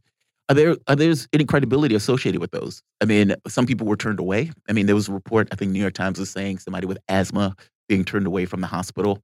And of course, they're using this as indicative of a trend, not necessarily a singular individual. Um, but what is what's on the ground from the standpoint of medical issues and everything else? Are people able to get treatments and whatnot. I mean, how extensive is the lockdown and shutdown? Yeah, I mean that did happen. There, it was actually a nurse at a hospital who couldn't get into her hospital because of the the COVID protocols, and and um, and there were there were a few cases of this in in Xi'an as well, where where pregnant women weren't allowed in, and, and unfortunately miscarried as a result. So I think I think that those are really awful incidents and really awful stories. But I, it must be emphasized, and it's not. It wasn't talked about at all in the case of Xi'an. I, I doubt it's being talked about here is that hospitals have set up green channels for people that need emergency services, or they're meant to under the the local epidemic prevention protocols. If a hospital's not doing that, then they're not following the law. They're not they're violating the protocols that have been set up by the local authorities. So it's it's an issue that needs to be handled on a case by case basis. Uh, when I say case, I mean hospitals because hospitals are supposed to have set up um, these, like I said, so-called green channels that facilitate people in emergency situations or people that need urgent medical attention or medical attention at all to to not be, you know, to, to not to not be turned away because of this uh, because of this epidemic, and that there should be a cordoning off of whatever centralized quarantine or isolation treatments that hospitals are doing should be separate from the people that are there for uh, ailments not related to COVID 19. So that's certainly uh, an issue and certainly a problem um, that needs to be addressed. But I, I, I, think you're getting at this a little bit, so I'll, I'll uh, affirm what you're saying is that it, it is, these are unfortunate incidents, but they, they can't be. They're not mandated by state, basically. This is not a situation where the government itself is mandating this. The law is one thing, whether they follow it is something else. And these cases are just kind of individual scenarios. Sure. Yeah. And so like these these incidents are tragic um, and they should be uh, re, uh, me, reme, uh, sorry, ameliorated. I guess is what the word I was going for. Um, but they they can't be used to to make a statement on the the situation for every person in a city of 22 million people. So, or I think 20 24 at last count. Um, so we have to be careful about talking when we talk about these things it's not to say we can't talk about them. I mean, Chinese media is talking about it. People are talking about it on Chinese social media. There are people complaining, uh, and rightly so. So this is not a situation where people are not being allowed to voice their frustrations or vent vent their issues. Um, but on the whole, I would say there's an understanding that, despite the claims that Omicron is is milder and and it, Omicron is the way out, I think we're seeing with a lot of the reinfection rates uh, a lot of the instance instances of long COVID symptoms, these these debilitating symptoms over time, um, and the you know the fact that these waves have ebbs and flows, and just because it's an ebb right now, I think a lot of countries are saying, well, you know, time to get back to normal as they did before. And then another wave comes and people uh, suddenly realize that this virus has not gone away just because we want it to. Um, so I think there is an understanding of that. But yes, of course, there's people that are that are uh, not 100% happy with what's going on. But I would say on the whole, people understand the need for it, even if there are, as you say, incidents that get a lot of attention. You know, I want to pivot to the economy with China right now because economists, and this is coming out of Forbes, saying that economists everywhere are obsessed with whether China can make this year's 5.5% gross domestic product target. Um, they're saying that the you know um, 46 billion they say refers to how much the GDP per month. Hong Kong economist is Yang Michael Song thinks COVID policies are costing China. Uh, also talking about you know as far as food production and that they're expecting a lot of shortages because of the COVID lockdowns. Um, is that something that's kind of going around, um, going around you know the, the China as far as people expecting that to happen? I would say no. I mean, it's it's again, it's hard to say not being in Shanghai or not being in a place that's really had a severe lockdown. You know, I know people in Shanghai, I know people in Shenzhen, I know people in Xi'an as well who who talked about it, and and you know, um, again, varying opinions on on the situations there. Uh, but Beijing has remained relatively unscathed since uh, June 2020, which was our last like pronounced local outbreak. So me personally, I can't say that I have experienced anything that would indicate, you know, broad economic shortages or issues like that. Um, there, ha- you know, there were there were some instances of mass people like panic buying and in groceries and things like that, and some shortages on a on a local basis when the uh, when there was some uncertainty about what the future was going to look like, the immediate future was going to look like for the people in the city. But as far as like the the broader perspective, the economic perspective there, um, I can't I, I can't say that I would I would anticipate that. I mean, the 5.5% GDP year on year growth rate was a pretty modest was a pretty modest target, uh, all things considered. I believe last year it was 6.5, and then the actual figure ended up being around 8.1. So, in in the sense of setting goals, the the Chinese government tends to under promise and over deliver. So they set reasonable goals and then tend to over deliver on them because they were more you know measured um, in their in their expectations. For me, I think I'm judging on past performance here. I'm judging on what we've seen over the last two years. This is a this is a very serious situation. Don't get me wrong, but it's serious in in in the Chinese sense, which is to say that we're looking at case counts of of a few thousand a day, as opposed to tens of thousands or hundreds of thousands a day.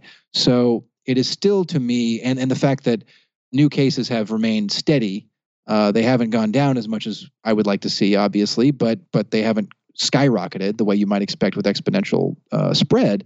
So, to my mind, I would say that it's worth seeing what happens before we make these kinds of doom and gloom pronouncements and, and expectations of of apocalypse.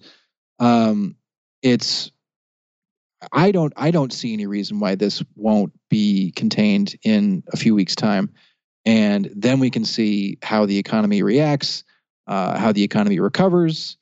You know, it, it's it's also possible that a that a wave of consumption or or uh, you know explosion of demand happens as a result of of these things, and so you get a lot of pent up expectations for for consumption and demand, and so the economy uh, takes a hit, but not one so large as to as to totally uh, imbalance expectations uh, for this year. And to your point, I mean, China has weathered the storm actually quite well. I mean, despite these lockdowns, or maybe because of these lockdowns, um, so look, it's a fair point. It seems extreme.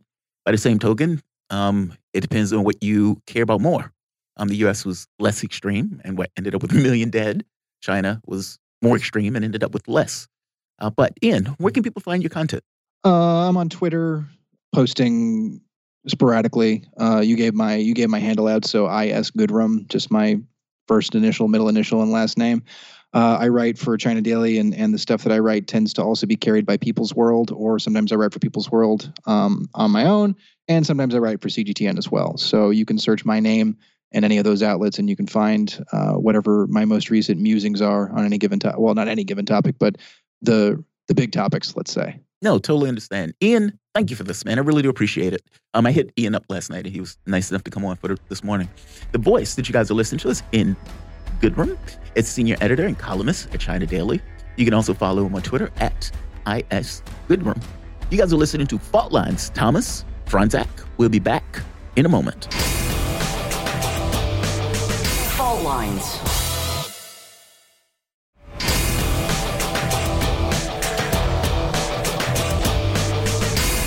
Fault lines. Welcome back to Fault Lines. I'm Faran Fronczak here with my co-host Jamarl Thomas, and you are listening to Radio Sputnik. I want to dive right into this topic because uh, I don't want to keep my friend and colleague waiting here. Um, but this year, I'm sorry, 2021, folks. This is you're going to get real mad. The average bonuses on Wall Street jumped 20% last year to the highest level since 2006. This is from the New York State Comptroller. The average payout for security workers in New York in 2021 $257,500. That was the average bonus that Wall Street saw. The average bonus paid up climbed 20%. How was it that in a time of COVID, when everything shut down, nobody's working and people are struggling, these pigs on Wall Street are making hella bonuses that we've never seen before. So, to have a conversation about this, we're bringing in my friend and colleague, Caleb Maupin. He's an acclaimed speaker, writer, journalist, and political analyst. He's traveled extensively in the Middle East and in Latin America. He was involved in the Occupy Wall Street movement from its early planning stages and has even been involved in many struggles for social justice.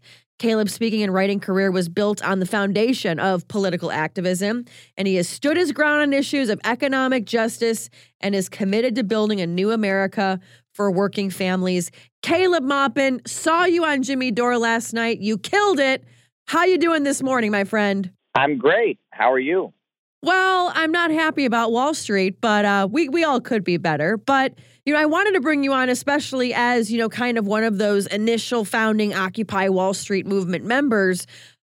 How did you feel when you saw this article pop up? Well, in a way, it confirms what actually makes sense, which is that when you have a crisis, uh, you have uh, monopolism, and uh, the biggest corporations tend to do very well.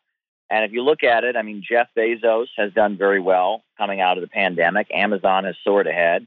Uh, the Walton family that own Walmart, they did very well from the pandemic, and you know it centralized their monopoly. And that some of the corporations, uh, the, the biggest ones, have actually kind of benefited from the demolition of our economy that we've witnessed. Uh, that's what tends to happen when uh, you know when you have a, a storm. I guess uh, you know the the strongest ones survive and maximize their their wealth, and the rest of the economy kind of falls in. And that's what we're experiencing, and that's why uh, why the pandemic has kind of exacerbated a lot of the inequality that, that we see in our society. Uh, but it shouldn't really be surprising at the end of the day because uh, because you know that's kind of how our economy is set up to work. Uh, the rich get richer, the poor get poorer. Yeah, pretty much. I mean, do you think there are going to be any consequences associated with this? I mean, Biden comes out with his tax plan apparently. I mean, but again, Biden has also put out what fifteen dollars an hour minimum wage. Biden has put out the BBB. Many of these things, none of, none of them came to fruition. Um, do you think this is going to be one of those things that don't come to fruition? And if so, what does the fact that these guys are doing gangbusters actually mean? Sure. Well, I mean, Biden, you know, he gave his first, I mean, it wasn't his State of the Union, it was his joint address to Congress last year. And it was a very radical, uh, almost you know, left wing speech. I mean, it almost sounded like something Bernie Sanders would give or something. But as you pointed out, very little of that got implemented. That was all just kind of theater. Uh, that was just to, you know, kind of kind of reassure everybody that uh, that Trump was out and he was going to save the day. Uh, but if you look at what the Biden administration has actually presided over, it's just been lots of inflation. Uh, you know, the price of fuel going up, the price of uh, you know the price of food going up, uh, working families being crunched harder and harder. And uh, now he's discovered that rather than actually implementing policies that will resolve this, he can just blame it all on Russia. It's all Russia's fault. Uh, so if you look at it, I, I really, I, I mean, again, I hear a lot of nice words from the Biden administration, but not much serious action uh, to really improve things. Uh, the economy is largely getting worse, uh, and um, and I guess the way Biden seems to compensate for it is with international tension. Now, Caleb, I want to talk a little bit about the Center for Political Innovation because I've been really, really getting into you guys a lot. Um, I, I, I would have loved to have come down to Austin, but gas prices and all that. Uh, but I, I, used to live in Austin. Those would have been a great a great reunion for me as well. But you guys recently just had a big conference in Austin. Um, but one of the things that you've been talking about more and more as I've been watching and then reading your books and watching your lectures, especially um, at night, Caleb kind of has these talk times where he answers questions, which I think is great because you talk a lot about socialism and communism and the different things that. Um, are like the, the rumors that are out there and the reasons why there's these these bad rumors about it is because they don't want you to see some of the good things that come out of it. But especially though your center for political innovation um, for those that are interested it's it's cpiusa.org you can check it out. But you guys kind of have an economic bill of rights. And that's one of the things after reading it i was like wow this is actually this actually would work. Uh, you know because it's a way to keep it where you wouldn't be seeing these rich and I'll call them oligarchs here. They're not entrepreneurs, they're oligarchs here. Um, but kind of explain a little bit about that and, and kind of how you came to thinking of putting this whole economic bill of rights together. Well, uh, the Economic Bill of Rights was proposed by Franklin Delano Roosevelt in his final State of the Union speech before he died uh, during the Second World War. He gave his last State of the Union speech and he said we have a, a, Bill of Rights in this country for you know free speech, freedom of religion, freedom of assembly. Uh, we should have an economic Bill of Rights, the right to a job, the right to housing. Uh, you know, and if you if you read the Economic Bill of Rights that Roosevelt proposed, uh, it was you know it was very it was very something that would very much improve the lives of Americans. And so, you know, the Center for Political Innovation is a think tank uh, that we put together. We had a great conference in Austin, uh, and we're looking to do it again in Chicago uh, pretty soon. And I might just be there. That's my hometown. oh wow! Okay, very good. Yeah, and uh, you know, I mean, you know, we, we think that there's really, we've been taught that it's very un American to believe in socialism, right? This is some kind of foreign ideology. And that, you know, and I, that's really not the truth. Um, uh, you know, the, the, the first person to use the word socialism in the English language was Robert Owen. And Robert Owen, he built a socialist community in Indiana called New Harmony. Uh, and, uh, you know, Karl Marx, he wrote for the New York Tribune newspaper, which was the Republican Party newspaper of New York City. And during the Civil War, Karl Marx wrote, you know, articles hailing hailing Abraham Lincoln and saying he was the single-minded son of the working class, rescuing an enchained race, uh, and you know, hailing you know Karl Marx. Uh, Karl Marx was hailing Lincoln. Lincoln actually had a communist general in the Union Army named August Willich. Uh, August Willich was a, was a general in the Union Army, leading soldiers into battle during the Civil War and the battle against slavery, and uh, and he was uh, also a close friend of Marx and you know a German-born guy who was was very much you know a, a, communist and also a leader of the Union Army during the Civil War. So the idea that, that these ideas are somehow foreign to us or un-American, I think that's just just just not the case. I mean, I think you know now obviously I think when the United States does move towards socialism, it will be an American form of it. It won't be you know we're never going to adopt the Russian system or the Cuban system or the Chinese system. We're going to do it our own way. And I think that there's definitely going to have to be room for entrepreneurship. You know, I mean, if you look at the socialist countries of the world today, like China, like Vietnam, you know, they have adjusted their socialist system to include small business owners, to include, you know, entrepreneurship, micro entrepreneurship programs. Uh, some members of our organization recently went to Nicaragua and kind of marveled at the the the programs they have there, where the, the Sandinista government has worked really hard to cultivate small businesses and entrepreneurship on the part of the population as part of their overall vision of the state, you know, controlling the economy and unleashing growth. Um, so you know, I mean, there's there's there's no reason to to think that these ideas are foreign. I mean, I think that there's there's a lot of socialism in American history. Caleb, there is a break apparently, um, the meeting that's taking place in Istanbul between, um, let's say, Russia and Ukraine. And so they've uh, broken, and I'm just going to read it. And I'm going to get your take on it.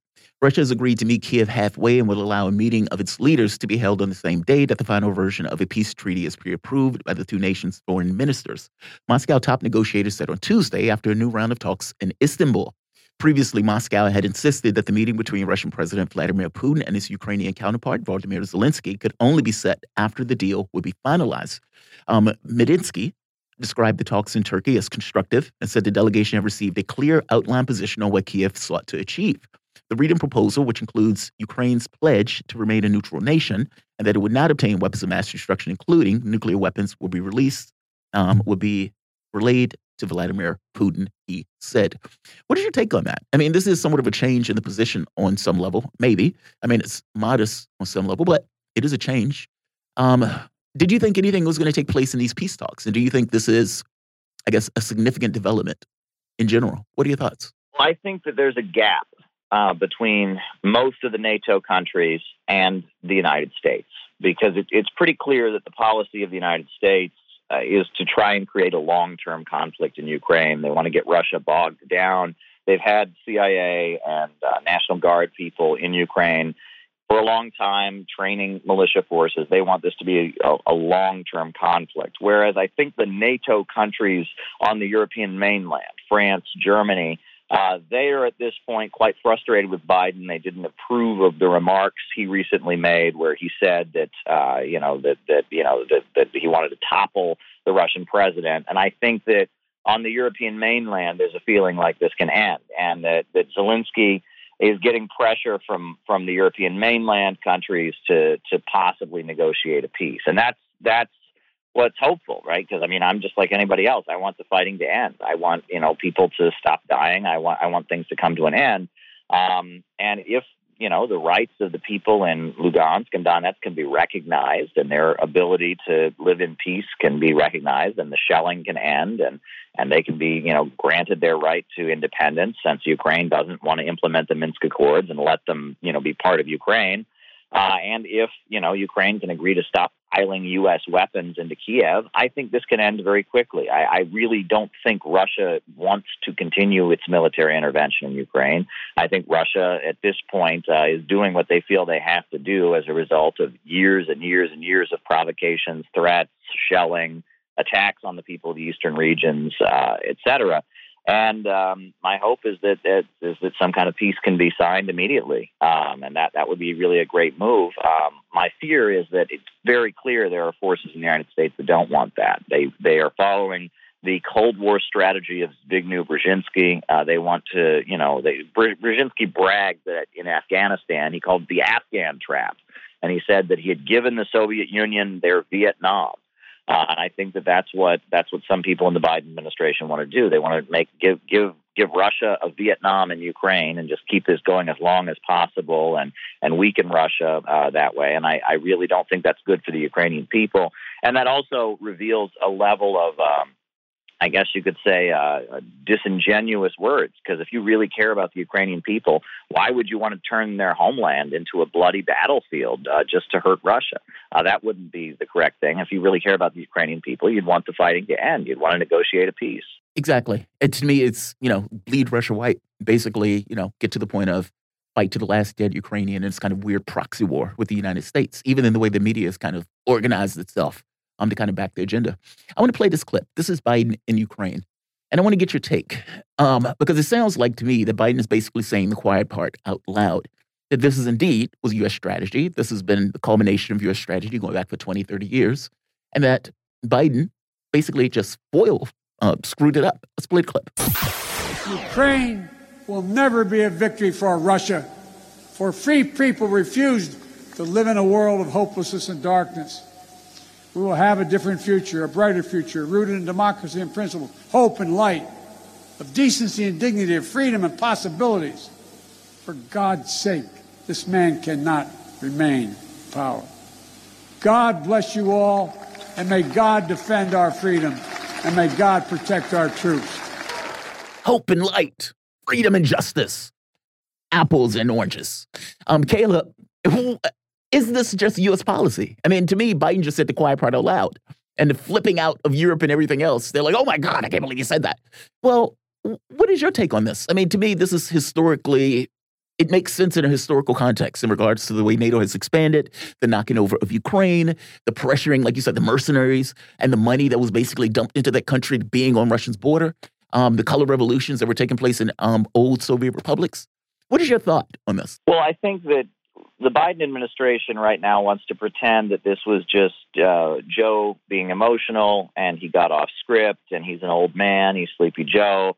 I don't think that's the case at all. I think that they're trying to talk out of both sides of their mouth. They want to issue threats, they want to escalate things, on the one hand, and on the other hand, they want deniability. They want the ability to say, "Oh, that was just that's the policy of the Biden administration." Well, look, if if Joe Biden U.S. foreign policy and he's threatening to overthrow governments and topple leaders uh, when he doesn't actually mean that. Uh, he's incompetent and he shouldn't be in office. He should step down.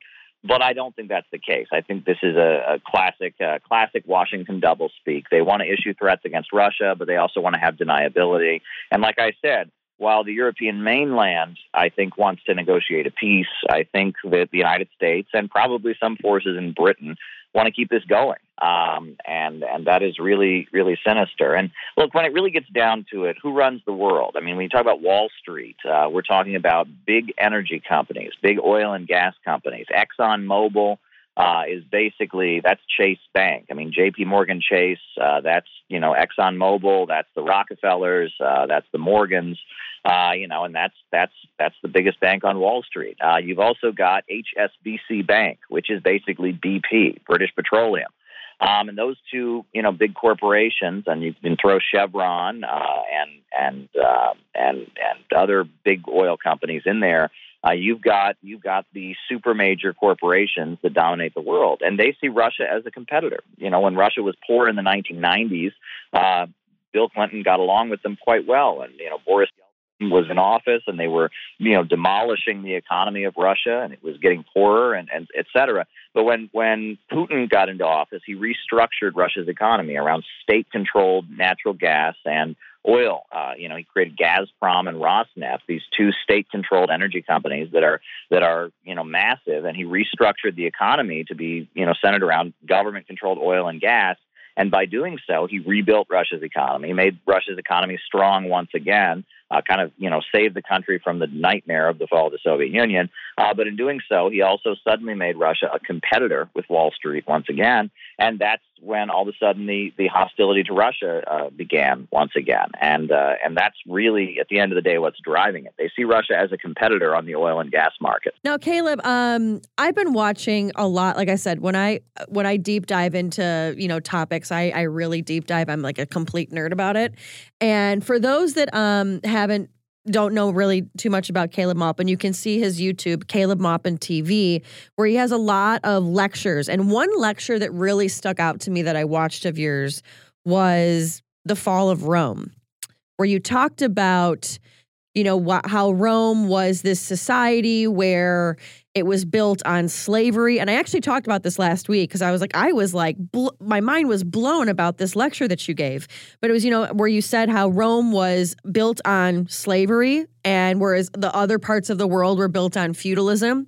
And Rome would go and basically take the natural resources of other areas and, you know, all roads led back to Rome and how eventually that kind of government collapsed. And you it is very comparable to the United States. You see how we're not making anything here. You see how we're going to other countries, taking their natural resources or having them buy from us and you just see where the the country could end up collapsing very much like the, in the style of the fall of Rome and you explain it, you know, just and again, like history doesn't repeat itself, but it sure does rhyme, as it says. Um, kind of your thoughts of where you're seeing the United States now in the sense of Ukraine, because we just have it now where Biden wants to give another $1 billion to Ukraine. You know, don't mind all the homeless tent cities around the country or the opioid epidemic or Medicare for all or, you know, uh, having it where kids don't go to bed hungry. You know, never mind that, Ukraine. Um, do you see us inching closer and closer to what you talked about in that lecture? Sure. Well, I think one of the major aspects of the fall of Rome was that slavery is a very inefficient system. And the Roman Empire maintained slavery, uh, which was very inefficient. And the entire time their empire was expanding around the world, their ability to produce goods was decreasing. Uh, their ability to grow their own crops was decreasing. Their ability to produce, you know, metal tools and extract minerals through mining was in, was decreasing and they were becoming less and less economically viable themselves while kind of making up for it by going around the world plundering people. And eventually that leads to kind of a fallout. And yes, you can make that analogy. I mean, obviously we're in very different times. Right. production, et cetera. but yes, uh, in in a lot of ways, I think that is what's happening with the United States, and it's this mode of dominating the trade routes. You know, like they said, all roads lead to Rome, meaning that Rome was the global middleman in, in trade. You couldn't trade unless you went through them. And uh, at the end of the day, that seems to be how you know the World Trade Organization, the IMF, the World Bank, you know, these institutions function that way. They don't like the BRICS. Uh, they don't like the Belt and Road Initiative from China. They don't like Russia's Eurasian Economic Union. Uh, they don't like the Alternative Bank of Latin America, the ALBA, ALBA Bolivarian Alternative for Latin America. They want to be the global middleman. Uh, and at the end of the day, uh, that's not a very good policy of doing things. Our you know, roads here in the United States are crumbling. Uh, you know, we, we have a situation where the next generation is facing a life term of low wage, short term service sector jobs uh, this is not a good future for average Americans, and and our leaders seem to be focused on building up and dominating this this world financial system, while Americans are being left behind. And this again is leading to some big problems in our country, no doubt about it. I agree with you on this. I mean, basically, our system I think requires buy-in. Um, the people in this country need to believe that they are pulling or part of the country itself. And if you get a situation where you feel that there are certain people who are making ends meet in a way that is just insane. Like Faran did the thing this morning where she was showing the Wall Street bonuses. I think we were talking about it early on. But that's obscene. You have 10 cities simultaneously with the Wall Street billionaire basically stepping over the homeless person to get into his yacht. And so it's like, what do you think this basically ends up being? I mean, is this one of those situations where things just continuously gets worse and worse until there's this kind of turn of the worm where the system itself changes? Um, or do you see there's a turn in this um, system? And, and I'm asking this question in somewhat of a weird way, but do you think there's a turn that has to come in the way that we've basically been operating? Or could this get worse? I mean, what are your thoughts? I mean, it's propaganda to such a degree that it can basically um, smooth the roof, rough edges of the way that people are um, living? I think that the way they are ensuring that the United States continues to move down this trajectory toward lower wages and a more authoritarian government. Uh, I talked last night with Jimmy Dore about a low wage police state. Uh, they're they're playing sections of the population against each other. It's red states versus blue states. It's uh, urban folks versus rural folks. Uh, it's it's one demographic against another demographic, and by kind of getting Americans to think that other Americans are the problem, other working class Americans are the problem, that one section of the population can only gain at the expense of another section of the population, and vice versa. Uh, that's how they are ensuring that they can continue to move ahead with austerity and the dec- decline of living standards here in the United States. And what they're afraid of is any notion of populism, any notion of, you know, what we talked about at Occupy Wall Street 99% and 1%. Uh, any notion of that is kind of a threat to this trajectory, and uh, and that is ultimately what could change things. If there could be a notion that you know that that all American working families of different backgrounds have an interest in standing up to Wall Street and restructuring the economy, things could really change. Um, and you know, a lot of the left is really into this cancel culture. A lot of the right is into you know anti-immigrant demagogy and, and hostility toward toward different demographics of society and supporting police state repression. There, you know, and there's a way of, of keeping the population divided, using one section of the population against the other. And if that can be overcome, you know, and we can start to see a common destiny for the American working class, I think things could really change and we could actually roll back the trajectory we're currently headed on. Caleb, we have a caller on the line. We have Rodriguez in Bethesda who has a really, really great question for you. Rodriguez, go ahead and ask Caleb your question. Yeah, I don't know if they, they've been able to see the, the example of the president uh, that is from the left in Mexico. He has been able to propel the the lowest classes by by doing scholarships, by doing um, uh, monthly stipends to seniors, implemented a pension. He's been a leader for 30 years, a social leader. Finally, he became president. He's one of the Latin American presidents that didn't side with the West to sanction Russia. And not many people are talking about them, about him. And, and, and last time I was listening to the radio, this station too, and they were saying, you know, uh, India India is not siding with the West, but we have it right in the border, south of the border. How he's acting against the corporate interests of the big banks in Mexico They were not paying taxes. Walmart was not paying taxes. He implemented the law and started cashing in and was one of the leaders that didn't get any funding from the IMF, World Bank during the pandemic. It's, it's, it's also true that Mexico gets a lot of support from most the people here sending uh, money to our relatives, but but what he's doing is impressive. He he he created a new a new um, international airport in Mexico City, and, and the focus is in infrastructure and trying to to um, bring up what the right wing governments in the last 30 years have destroyed in Mexico. And, and it's a very, very interesting case to study. And I would like to see if, if more people are aware of this, what's happening down, down there. Rodriguez and Bethesda, thank you. Great question. Caleb, your thoughts. Why aren't we talking about Mexico? Yeah, well, I'm I'm quite an admirer of the current president of Mexico. I mean, he leads a coalition. Uh, it's you know what you could call a popular front. You know, there are there are different parties and different forces in it, but you know, AMLO he he ran in many different elections, and many times it was stolen from him. I mean, there was fraud to prevent him from getting elected. Uh, he kind of emerged in politics in Mexico after the kind of rebellion uh, of teachers, the kind of the teachers' strike that shook Oaxaca and uh, he's definitely a populist, and he is definitely somebody who advocates a more independent Mexico and is more concerned about economic justice than many of the previous administrations we've seen. Um, and I think he's he's trying his best uh, to try and move Mexico away from some of the free trade policies that have just devastated it over the course of the, the 90s, the 80s. I mean, Mexico was just looted.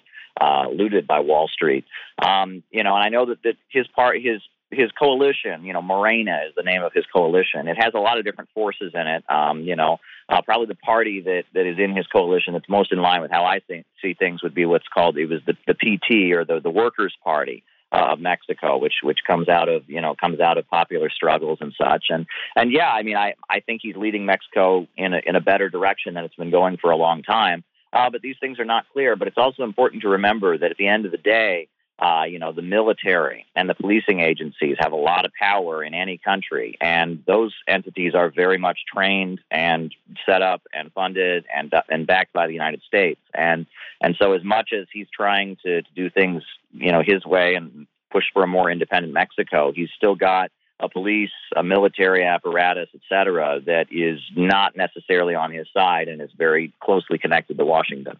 Uh, you know, we got about two minutes left, Caleb.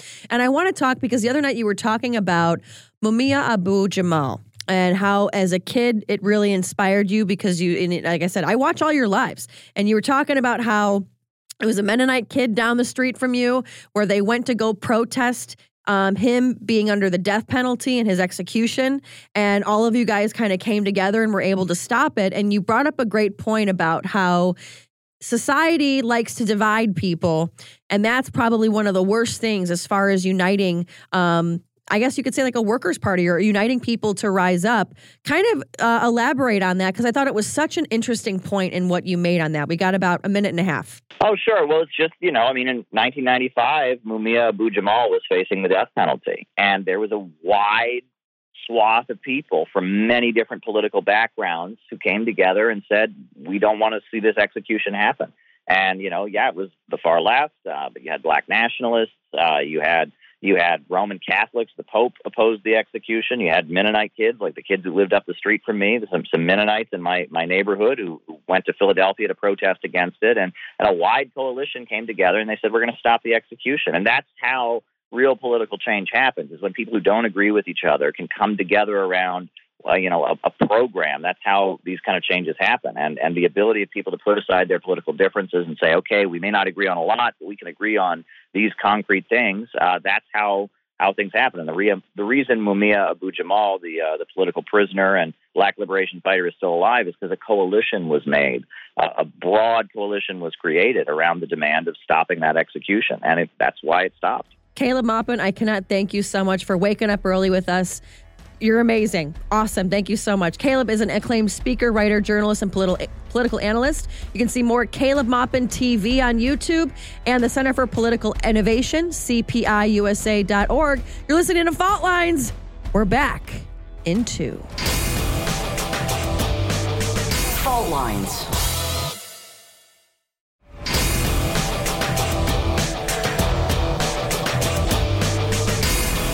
Fault Fault lines. Live from the divided states of America, sitting atop the transmission tower of tooth. Tr- tooth. Truth. Taking down one lie at a time in your ladies' corner. My trolls call me Moscow Mary, but I'm your pierogi princess, journalist extraordinaire, Faran Fronczak. And right with that tooth in the left corner, I am your indefatigable, your ever vigilant, your last man on the wall, your political analyst, Jamarl Thomas. Which means you're listening to Fault Lines with Fronczak and Thomas and Tooth. Tooth. All right, so I'm going to read through headlines really, really quick because then I'm going to have a special caller on the line. I'm going to do I'm going to do my monologue super quick before we have Tyler Nixon and Roger effing Stone, baby. He's going to be here. I am, you guys. You don't know, Hopefully. I am the biggest Roger Stone stan. So here we go. Now, he went to sleep the first, very first time and didn't show up. But hopefully, he did show up the second time. Fingers crossed, Roger will be here. Fingers crossed. 9:15. if we do the Roger Stone. right, right. Yeah. Fingers, Fingers, fingers crossed. open. All right, so we're gonna run through headlines, and then we're gonna have a, a very, very, very special guest come on. oh, by the way, 545. 545. Oh, oh yeah. Oh there yeah. was, there was a We're rumor that me not being here was the reason they hit 500. That rumor has been dispelled. Oh wow. 545. Can we hit 600? Uh, Share it. We'll see. We'll Share this video. Jamarl, Jamarl is at peace now, knowing I'm that at it got to 500 I'm too. knowing that he wasn't the reason it wasn't getting to 500. right. He's at peace now. Glad somebody's having a good day. Maybe you can pay my 50 bucks back to the government. Uh, all right, so in your headlines, in your national news, uh, we have President Joe Biden Monday submitted a 50, $5.79 trillion budget plan to Congress that calls for record peacetime military spending and further aid for Ukraine while raising taxes for billionaires and companies and lowering deficits. The president said he was calling for higher defense spending to strengthen the U.S. military and forcefully respond to Russian President Vladimir Putin's aggression against Ukraine, with 1 billion in additional U.S. support for Ukraine's economic, humanitarian, and security needs. The House Select Committee investigating the January 6th insurrection at the U.S. Capitol Monday referred two or four, two or more former Trump administration officials for criminal charges for their refusal to testify. The committee voted 9 to 0 in favor of referring criminal charges for former Trump White House aides Dan Scavino Jr. and Peter Navarro. That recommendation will now be sent to the full House of Representatives for a vote. If that vote passes, the referral would be passed on to the Justice Department. In your international news, Ukrainian and Russian negotiators met in Turkey for the first face to face talks in nearly three weeks, with Ukraine seeing a ceasefire without compromising on territory or sovereignty as its forces have pushed Russians back from Kiev. Turkish President Tayyip Erdogan welcomed delegations from both sides at an Istanbul palace, saying stopping this tragedy was up to them. Ukrainian television reported the talks had begun with a cold welcome and no handshake.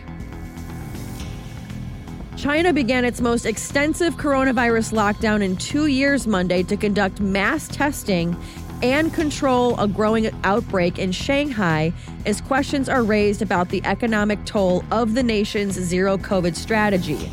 The citywide lockdown will be conducted in two phases and will be China's most extensive since the city the central city of Wuhan, where the virus was first detected in late 2019, confined its 11 million people to their homes for 76 days in early 2020. In your tech news, the price of Bitcoin jumped Monday following a slew of bullish developments for the cryptocurrency, even as investors continue to monitor developments in the war in Ukraine and moves by the Federal Reserve. The coin traded above 48,000 for the first time since December 31st. Your holidays National Vietnam War Veterans Day, National Mom and Pop Business Owners Day, and Smoke and Mirrors Day. Those are your headlines for Tuesday, March 29th, 2022. So, yeah, there's a lot to talk about with um, what's going on with what the five fingers said to the face. You know what I'm talking about, folks? You know what you're talking about? We talking about Will Smith. Fresh Prince. Um, so we talked about it on uh, Monday, and I just kind of brought everybody up to speed. But this is kind of one of these things where the reason that I wanted to talk about it is because I think it really, truly does set a dangerous precedent. Um, one of the things that that happened was is Will Smith did issue an apology. I'm going to pull it up here to read it. Insufficient. Uh, Always insufficient. I mean, he got on stage and slapped a comedian. I mean, full stop, right? uh, Committed an Yeah. assault on national television. Yeah, yeah. I mean, and we played the clip yesterday. Everybody's seen it probably a thousand times by now. But what he did say was violence in all its forms is poisonous and destructive. My behavior at last night's Academy Awards was unacceptable and inexcusable. Jokes at my expense are part of the job, but a joke about Jada's medical condition was too much for me to bear, and I reacted emotionally. I would like to publicly apologize to you, Chris. I, was out of line and I was wrong. I'm embarrassed, and my actions were not indicative of the man I want to be. There is no place for violence in a world of love and kindness. Um, Not a world of love and kindness for one. And how about hitting the guy that was having sex with your wife? How That too. How The that? statement reads on. Sorry, I'm just making sure that the guest is queued up. I would also like to apologize to the Academy, the producers of the show, all the attendees, and everyone watching around the world. I would like to apologize to the Williams family and my King Richard family. I deeply regret that my behavior has stained what has been an otherwise gorgeous journey for all of us. I'm a work in progress. Sincerely, Will Smith. Now, with that said, um, here's my one my one thing that I have a problem with is the night before, um, he was partying in he was he was partying partying it up. I'm a Will Smith. Yeah, and even his kids were saying, "Yeah, that's how we do," and it was like, okay. Now I have a very very special guest to talk about this. And um, she has a lot of thoughts on this, but we have a good eight minutes to hear them. Um, we have my mother, Sue from Chicago. Sue, welcome to the program. Pierogi Queen. Hello, daughter. Um, so uh, and- and we have 495 in the chat. Oh, oh, now, now, mom, you brought it back up to 500. Um, your thoughts on this whole Will Smith thing? We were talking about it yesterday, and you had some very, very strong um, thoughts on this. Okay, first of all, I don't think Jada is upset about her shaved head. I have watched her program. Her mother has her hair very short. Willow had her hair very short, like shaved head. So she's been wearing it like this for a while. She also, there's a video out saying that she's proud of her bald head. Okay, so do I think she was that upset? No. Number two, Will does have a criminal record. He assaulted somebody at one time and almost left someone blind. This was, I think, in 1989. So he does have a history of having probably a little bit of a bad temper. Number three, if they were if they were really insulted, which possibly they were, I don't know, they should have gotten up and walked out. I agree with that. I think that would have been good. That would have been far better than him getting on stage and assaulting the guy. Yeah. Yeah. And then once once Chris Rock was finished, you know, that's it. What has happened? I think Chris Rock is coming out smelling like a rose in this one. His his prices of his his uh, tickets were fifty dollars. They're up to four hundred now. Oh wow, wow. Well, they know what Chris Rock is going to say in his next comedic thing. I mean, it, it is going to be scathing. I mean, to put it mildly, Will Smith, um, you should have left that alone. Well, and the part that's just so weird, though, and this is where I was talking about it with my mom. I was saying, look, he laughed at the joke first. Yeah. Like he was laughing, and then all of a sudden it got the like the look, and he was like, oh gosh. And and you know, a lot of people are saying, you know, because he's Scientologist, which I didn't know that, mom. I didn't know that there he? Scientologists. Will Smith is a Scientologist. Yeah. So oh, like, he's going to oh, have to go get his sit- meter readings. Yeah, he's gonna have to sit He's there gonna get with his the, readings with the metal things, yeah, for like 47 hours. But um, you know, the other thing that we were talking about too, mom, and we're actually gonna have, and my mom knows this too. We're gonna have. Can we can we cue up that that Madison Cawthorn soundbite? Um, we have, I know, folks. I'm going to try to make my mom maybe like a weekly edition of the show because she knows everything about all the entertainment and what have you. Um, my mom um, loves her politics too. She watches. She's in. She's in with all of it, and she's that like hashtag pierogi queen boomer. Um, Mom, I want you to listen to Madison Cawthorn and what he said about coming to DC. Let's roll clip. I mean, the sexual perversion that goes on in Washington. I mean, it, being kind of a young guy in Washington, with the average age is probably sixty or seventy. And I look at all these people. A lot of them that I, you know, I've looked up to through my life. I've always paid attention to politics, guys. That you know. It, then all of a sudden you get invited to like, well, hey, we're going to have kind of a, a, a sexual get together at one of our homes. You should come. And I'm like, what, what, what did you just ask me to come to? Yeah. Uh, and then you realize they're asking you to come to an orgy. Yeah. Uh, or, or, the fact that you know there's some of the people that are leading on the movement to try and remove you know addiction in our country, and then you watch them do you know a key bump of cocaine right in front of you, and it's like wow, this is this is wild. And then there's also kind of the whole espionage aspect of what goes on in Washington of, you know, so many people trade in secrets and there, there's a currency to secrets. And yeah. so uh, it, it's wild. And then, you know, there's members of the of the, the media, the journalists who kind of will keep nasty stories about you or about other people on a shelf. And then if you're about to kind of speak out against something they don't want you to, they'll come out and say, well, we're about to drop the story of when, you know, 17 years ago you did X, Y, and Z. And you don't want us to drop that story, do you? So we're, we're going to bully you back into this position. So, mom, Madison Cawthorn. Um, you're you're a fan. Uh, what do you, what do you make of him coming out and revealing the truth about what goes on here in D.C.? That's like amazing. I'm glad that he said it. I I was thinking that they would probably try and silence him because I've already heard stories. You know, he was married for like nine months. You know, uh, as being a neuro nurse, I can tell you, being married to someone who's paralyzed. Not that I am, but that it's it's taken on a lot. And the fact that he's a senator or a, congressman, whatever, um, it probably was very hard for a young girl having him away, and then when he comes home, I mean, there's a lot in a marriage like that. I could see where it would be short lived because I've known others that have been short lived when they're paralyzed.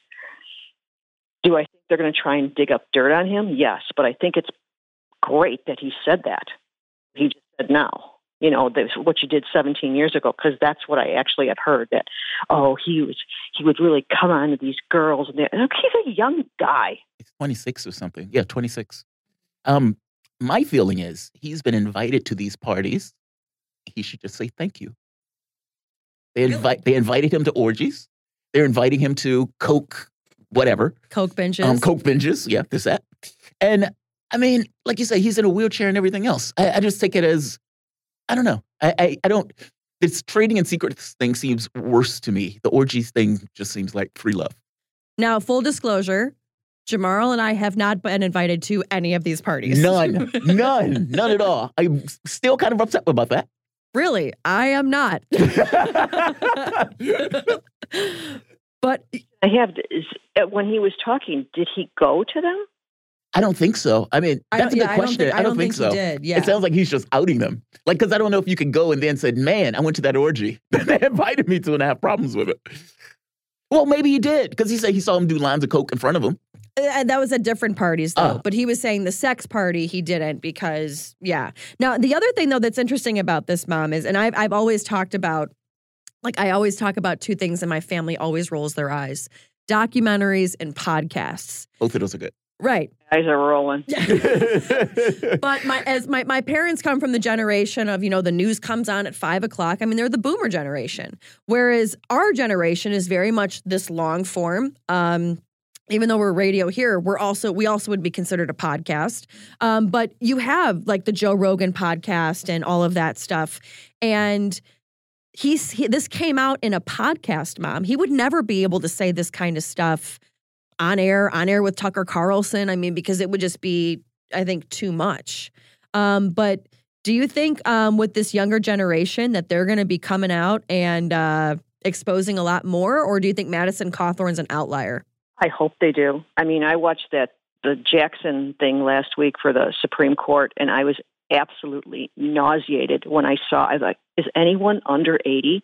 I mean, seven seven. So it's like, all right, but these people have made a career in politics being either a congressman or a senator, and that makes me sick to my stomach. There's no service. There's some that are good, but I would say a majority of them, I don't trust any of them. Agreed, Mom. Any of them. You and far between. You know, when I when I see Nancy Pelosi's worth a hundred million after getting a salary of one hundred and seventy four thousand a year, how did that happen? Now, Mom, this morning news just broke that we're going to send a billion dollars more over to Ukraine. Your thoughts? No, I'm sorry. I'm I'm you know I've traveled a lot. Everywhere I go, I'm seeing more and more homeless people. I'm seeing more and more homeless veterans. We need to take care of our own. We need to clean up our act. But mom, don't we need to, you know, keep Ukraine in our orbit? Isn't that greatly important? I mean, and isn't that worth paying for our values with inflation and high gas prices and of course, you know, homelessness? I mean, at least that's what was shown on Hunter Biden's laptop. Yeah, no, no. We need to open up the Keystone Pipeline. That's what we need to do, and we'll be okay. See, Jamarl shaking his head, and that's I, I'm with Sue on this one too. I'm a lefty on this one. so stuff. it's two on one. But um, but mom, the other thing too is yeah, is is nobody's talking about Hunter Biden's laptop, and you're having this age of censorship come out, and you know I. Our our generation, we don't even deal with Facebook, but you are the generation, mom, where you're like the Facebook queen. Um, what are a lot of your Facebook friends and everybody else saying as far as the Hunter Biden laptop and all of that? Give us an insight into your generation because I think it's good if we can all bridge the gap together, as Caleb Maupin just told us. We all have commonalities versus all the differences that we have. So give us a, a snapshot into your generation and what's what's around the Facebook. Uh, there's two sides. There's the libs that just think that no matter what Joe Biden does, he's wonderful, even though they know that the guy is senile. As a neuro nurse, I'm going to tell you the guy's got dementia, and it makes me sick because I think it's elderly abuse. The fact that Jill Biden will let him do this just because she wants to be first lady makes me sick to my I've said that myself. I've said Jill Biden doesn't love her husband. I've said it many times. I've said you can't love your husband and have your husband out there like that. You can't. There's no way. It's just it's it's horrible. And my thing is, who is running this country? Because it certainly isn't him. Uh, so I have friends who will just like stick up for him no matter what he does. But then I have the other side where they just think that no matter what happens, the Hillary Clintons, the Hunter Bidens, the Joe Bidens, they get away with everything. It seems like no matter what the conservatives do, it's you know their their backs are against the wall. But anything the uh, the libs do or the Democrats, they get away with it all and that's that's a sad state where you think you know people don't want to I, I feel like some of my friends are starting to get more and more quiet because they're getting afraid What what do a lot of the people on Facebook? Where I mean, obviously you're going to have Facebook where they're all going to be putting their Ukraine flags up and whatnot. But do you feel like people understand, Mom, kind of what's going on with Ukraine? I mean, especially now. I mean, before I will say this: before all of it, I could understand people being like, "Oh, Ukraine, Ukraine," because they're not many of of your generation. It's hard for them to branch out to alternative media like our generation has because of of you know YouTube and where you can find these people. But you know, you have now with the explosive story of Hunter Biden's laptop and showing with these biolabs and all that stuff. Are people starting to take a second look at what's going on with Ukraine and maybe thinking, hey, this is like a proxy war and, and look at all the Biden corruption surrounding Ukraine? What are you seeing? i think that most people were very much against russia from the beginning now i see especially when you watch tucker and some of these other programs you're starting to see a little bit of a different point of view and then you look at it and you think okay the bidens are up to their ears in corruption with ukraine what is really going on here Yeah, I think is it something that we're in this thing with Ukraine and they want? Didn't they say there's already like a billion dollars missing from the stuff that we've given them already? Oh, I wouldn't be shocked. I would not be shocked. I would not be shocked at all. But you know what, Mom? It's like you were you were a hit, and people want you actually to come back as a regular, the pierogi queen, Sue Fronczak. And you know what, Mom? I think we're going to have it happen because I think you gave a glimpse into a different generation, kind of what's going on. And Mom, you're going to be happy to know that after one of my heroes is going to be on the show, and it was the man that turned your father into a Reagan Democrat, Mom, Roger Stone. Really quick, before we get to that, uh, talk about Grandpa really quick and why he ended up voting for Reagan after being such a blue dog Democrat.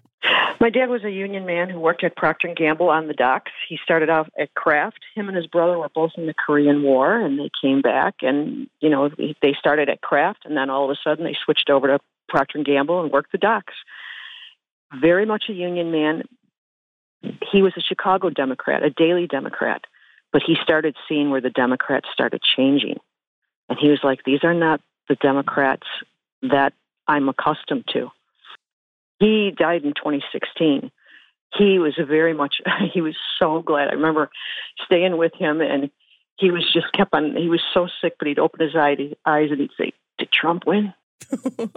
he just hated what the Democratic Party became. Yeah. A man, it wasn't a party for the working man. It started to be all these elites at the school. You know, my dad was just a good, honest Catholic man. He, Irish Catholic said the rosary every day. Single night, my dad said the rosary. Just a hard-working, good guy.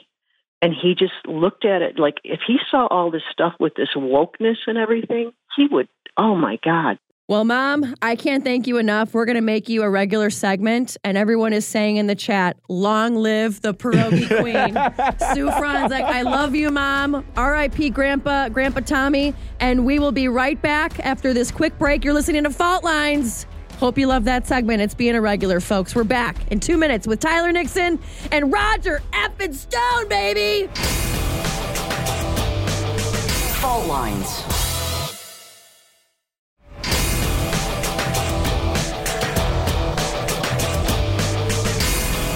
Fault Lines. Welcome back to Fault Lines. I'm Faran Fronczak, sitting in with my co-host Jamarl Thomas. We are super excited for these next two guests. Um, I particularly am because I think they're both pretty much my my heroes. um, first, we have Tyler Nixon. He's an Army infantry veteran, counselor at law, constitutionalist, advocate, writer, technologist, critical historian, and extremist in the defense of liberty. Roger Stone is an American conservative political consultant and lobbyist. Since the 1970s, Stone has worked on the campaigns of Republican politicians, including Richard Nixon, Ronald Reagan, Jack Kemp, Bob Dole, George W. Bush, and Donald Trump. In addition to frequently serving as a campaign advisor, Stone was also a political lobbyist. And if you've seen the award winning documentary, Get Me Roger Stone, then you know Roger Stone is pretty much the inventor of the super PAC and my hero, Tyler Nixon, Roger Stone Welcome to the program. Roger Stone, I don't know if you just heard my mother, but she explained exactly how you identified the Reagan Democrat and you were able to change my grandfather from a Chicago Democrat to a Republican for the rest of his life. Let's get right down to the most important point. I want some of those pierogies. When do I get those? you missed it. She bought an entire plate. We were like taking up these huge plates coming into the office and everything else. Oh, you missed it, my man. It wasn't just pierogies. It was also what um, uh, Polish sausage, kielbasa. Kielbasa. They were really yeah, good. That was all made from my mother. Yeah. Oh, you guys missed it. You guys missed Yeah. it. Welcome to the show, Uh, guys. I'm delighted to be here. Uh, Tyler is here because these days I don't go anywhere without my lawyer. I don't talk without Good my advice. lawyer. Mm-hmm. Very good advice. Very, very good um, advice. And yeah, Faran, she's straightforward. She has been very excited about this interview. She was like, I love Roger Stone. She was like, that documentary, Get Me Roger Stone, I is hung out her with you number at one. Trump Tower one night. You, Yep. your wife, and your stepdaughters. I mean, I, yeah, you've been like ever since I watched Get Me Roger Stone, and I really started getting into politics. I was like, this man is my hero. He's my hero because I don't know. As you know, for the unhinged American left, I'm I'm public enemy number one. I'm the most dangerous person in America. I'm so dangerous, they had to send 29 fully SWAT clad uh, FBI agents brandishing fully automatic M4 assault weapons to surround my house at six o'clock in the morning to take me into custody for the completely fabricated crime of lying to Congress, something that happens every single day.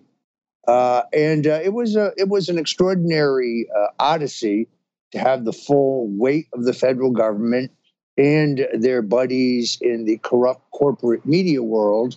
It's a cabal. They work together, try to destroy you. But here I am, uh, Tyler Nixon, my most able attorney at my side through that entire ordeal. Uh, and we live to fight another day. We're right back on the ramparts. My grandchildren told me after this two year ordeal that maybe it was time to hang it up. Maybe I should just retire to the beach, write a few historical books, and so on. But I'm not going to do that. Uh, I love America too much. Uh, I hate to see what's going on in the country. Our our ridiculous foreign policy uh, included. So here I am, back on fault line, ready to talk truth. Roger, I wanted to get to the Reagan Democrat stuff. Um, Faran had her mom on, and her mom was basically making the point about how her dad, Union man, um, voted for Reagan. Um, he was one of those Democrats that basically crossed the line in order to vote for Reagan. And basically, that vote for Reagan basically kept him there the rest of his life. What was the plan or the playbook that you were basically able to use to entice this kind of Reagan Democrat policy or this Reagan Democrat um, policy is not the right word for it, this announcement or this kind of run that you were using uh, for the campaign for Ronald Reagan? What was it and why was it so effective? There was a time uh, when the only major difference in the two parties uh, really revolved around economic issues. In other words, both John Kennedy and Richard Nixon were anti communists. Both of them believed in a strong national defense. Both of them were patriots that loved America. Uh, the Democrats wanted to tax a little more and spend a little more. The Republicans wanted to tax less and spend less. But fundamentally, both parties were patriotic parties. That began to change uh, really in the 1960s. The the Reagan Democrats were Nixon Democrats before they were Reagan Democrats. At the time of Richard Nixon in 1968, uh, it was a trickle. The South was just starting to move right, where you had white, blue collar Democrats in the South, white, blue collar Catholic Democrats in the Midwest and the Northeast realized that their party had abandoned them. Ronald Reagan himself was once a Democrat.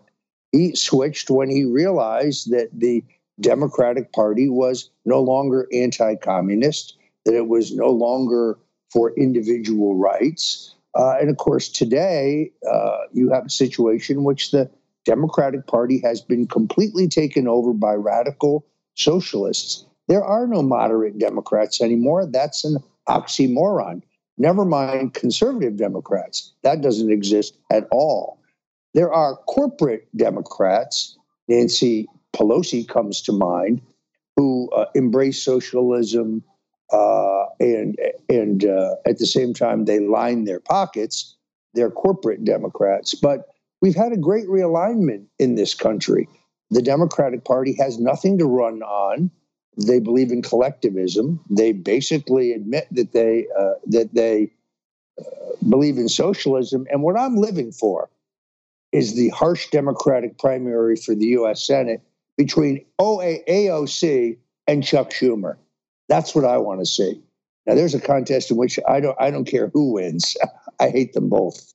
Now, Roger, one of the big things that you're seeing now, especially, is with this whole Russia and, and Ukraine nonsense. You are having, um, you know, for example, Joe Biden, he's putting out there they want to send a billion dollars more to Ukraine now when we have so many problems here. And you have kind of your right, your, your Trumpers on the right, uh, not not that your corporate Republicans, like you, you know, because I feel like both parties have a corporate power in the middle. Your your Trumpers who were, you know, the working class, those those Reagan Democrats types, um, that have, have, morphed into the Trump uh, party. And then you also have progressives, though, that I feel are coming together and they're saying, look, we've got problems here. Why aren't we looking at stuff, what's going on here? Why are we giving all this money to Ukraine when we've got tent cities outside of Capitol Hill? Do you think this is the opportunity, especially come November, that you're going to see a red wave like we've never seen before? Well, I think we probably make a fundamental mistake when we view anything through the prism of Republicans and Democrats. It's really, that's almost a Hegelian device that is used to confuse us. The difference today is between insiders and outsiders, between a political establishment, which is entirely bipartisan.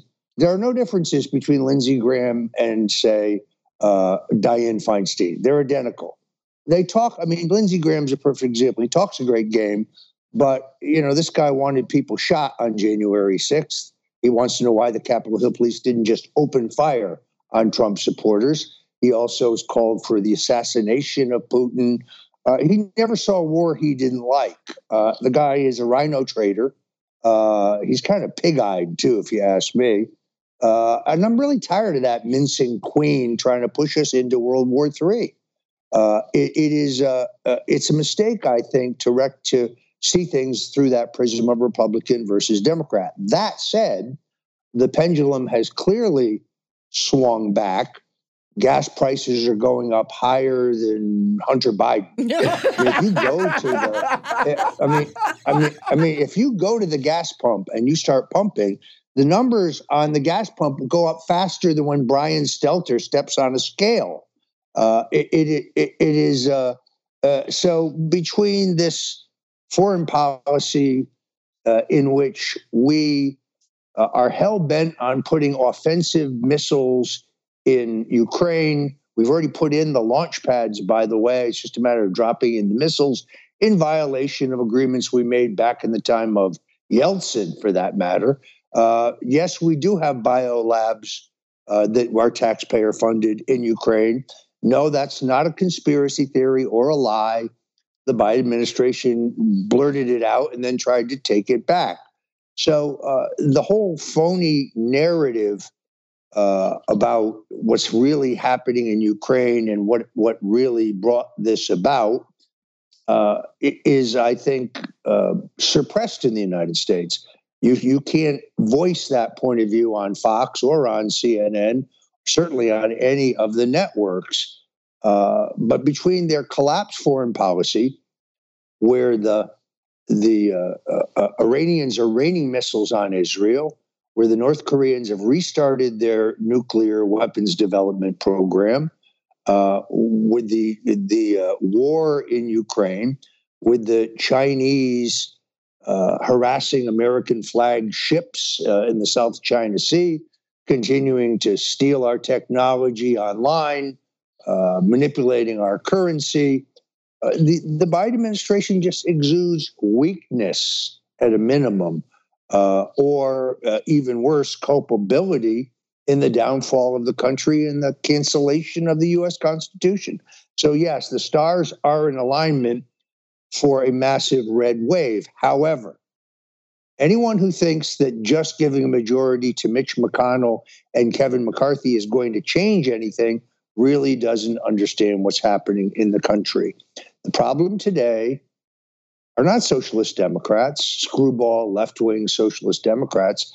Our problem are the feckless, gutless, weak kneed, lily livered, white wine swilling, country club belonging establishment Republicans who are in politics to line their pockets and the pockets of their friends. I don't want to name any names, Mitt Romney. I don't want to point out.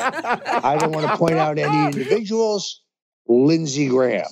Uh, I don't. I, I don't want to specify those who are particularly egregious, like say Marco Rubio.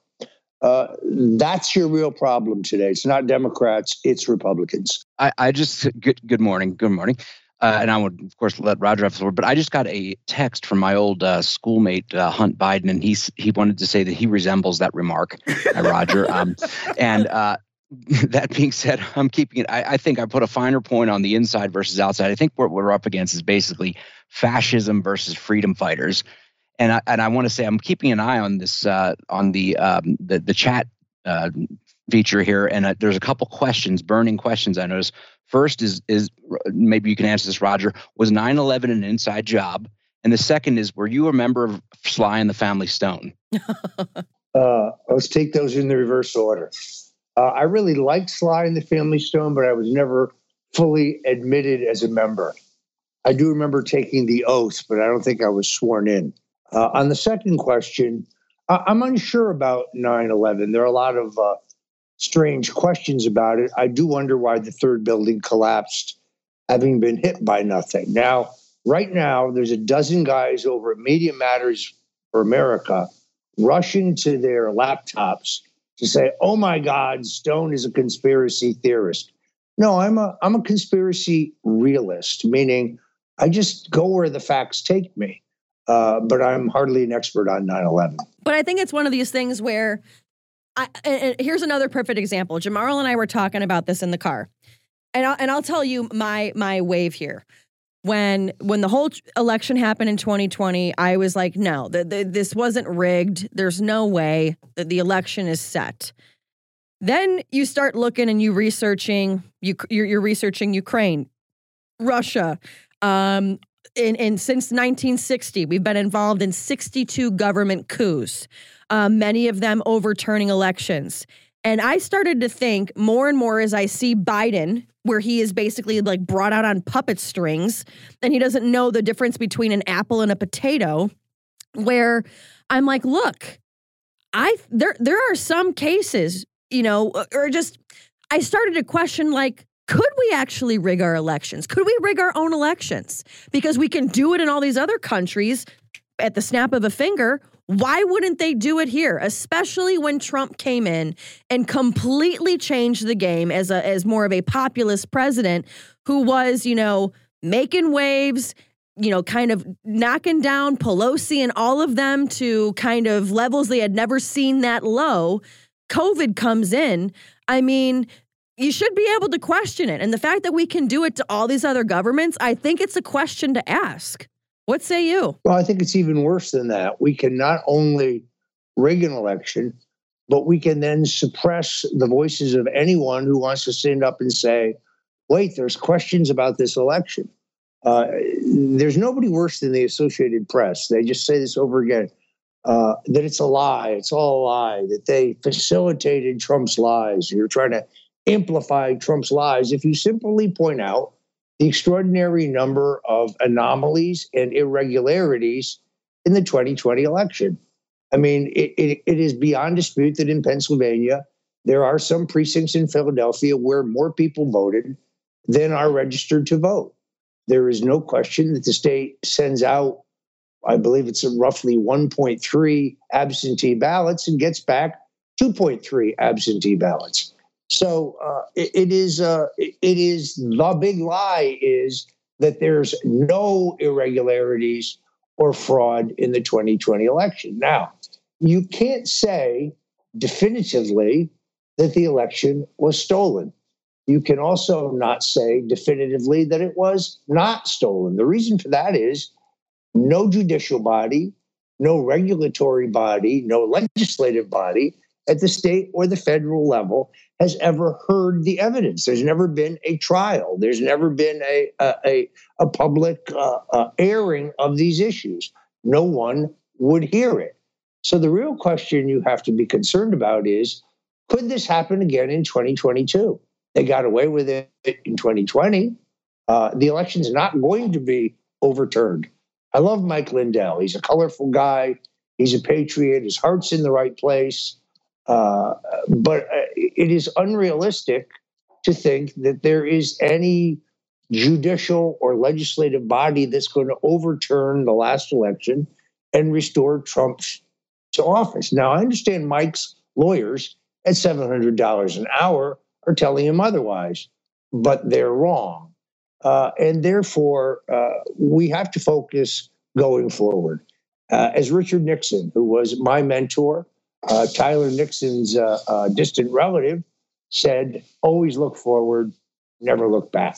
And yet we're looking back at this particular election and bringing up false election claims. Quote, a comparison of official county election results of the total number of voters who voted on November 3rd, 2020, as recorded by the Department of State, shows that 6,962,607 total ballots were reported as being cast, while DOS system records that indicated 6,700 60,000 or 760,230 total votes actually voted, the release says. But your source is the AP, as he, Roger had just said. I know, but if you're looking at this stuff and you're basically saying, okay, well, the newspapers are reporting something very different. Look, you guys had the opportunity to go around the globe or to go around the world or the United States to try to make that case. Case wasn't made. And so, no, definitively, as a flat fact or as a cosmic fact, I'm making the point that you guys had the opportunity to make this case. You had millions of dollars to make this case, and you didn't make the case. And yeah, you can discount the AP, you can discount all of the other newspapers that basically give the um, details of the issue. Fair enough, you can do that. And no, we don't necessarily know it definitively, like God made it in that sense. The only thing we can go by is evidence. You guys had the opportunity to put it in court. You didn't make the case. Let me respond. No, we never had the we never had the opportunity to make the case. You have to have a hearing to make the case. We never had that opportunity. We did attempt to make the case. The court has to agree to hear something before you can make your case. Check that out, please. That's that's exactly right. And I just want to say that finding out that Mike Lindell's paying seven hundred dollars an hour, Roger, I'm going to send you my retain uh, revised retainer agreement. um, um, that being said, uh, Jamarl, look, I mean, I just watched last, I don't know, two weekends ago, was uh, Lindell held a, they're, they're going around the country holding, uh, you know, voter uh, integrity conferences. First of all, they're proposing changes that I think are legitimate and would, would put all this to bed. That we don't have black box voting, which frankly goes back to the you know the Bush 2004 election when people were made aware of the anomalies when Diebold and these companies owned by like Cheney and et cetera. Look, thousand percent agree with you on this. Yeah, thousand percent. Yeah, agree. and and so the point is, I mean, look, we can all, I think we all need to agree that election reform needs to happen, that the vote reform needs to happen. How it's done, we need to go back to unfortunately paper ballots because the the the ability for these, and by the way, they also deny, and and you know, here's here's the thing, why would these companies like uh, Dominion, and why would these secretaries of state, like here in Jen, uh, Jena Griswold in, in, Colorado, lie about the fact that these uh, machines are connected to the internet, and they cannot be certified if they are under federal uh, federal law, basically, to be you know properly certified for the election. They can't be connected to the internet, yet they are, and they've lied about this, and the, and the uh, technology has been integrated into these machines. So you know, I guess who's lying here?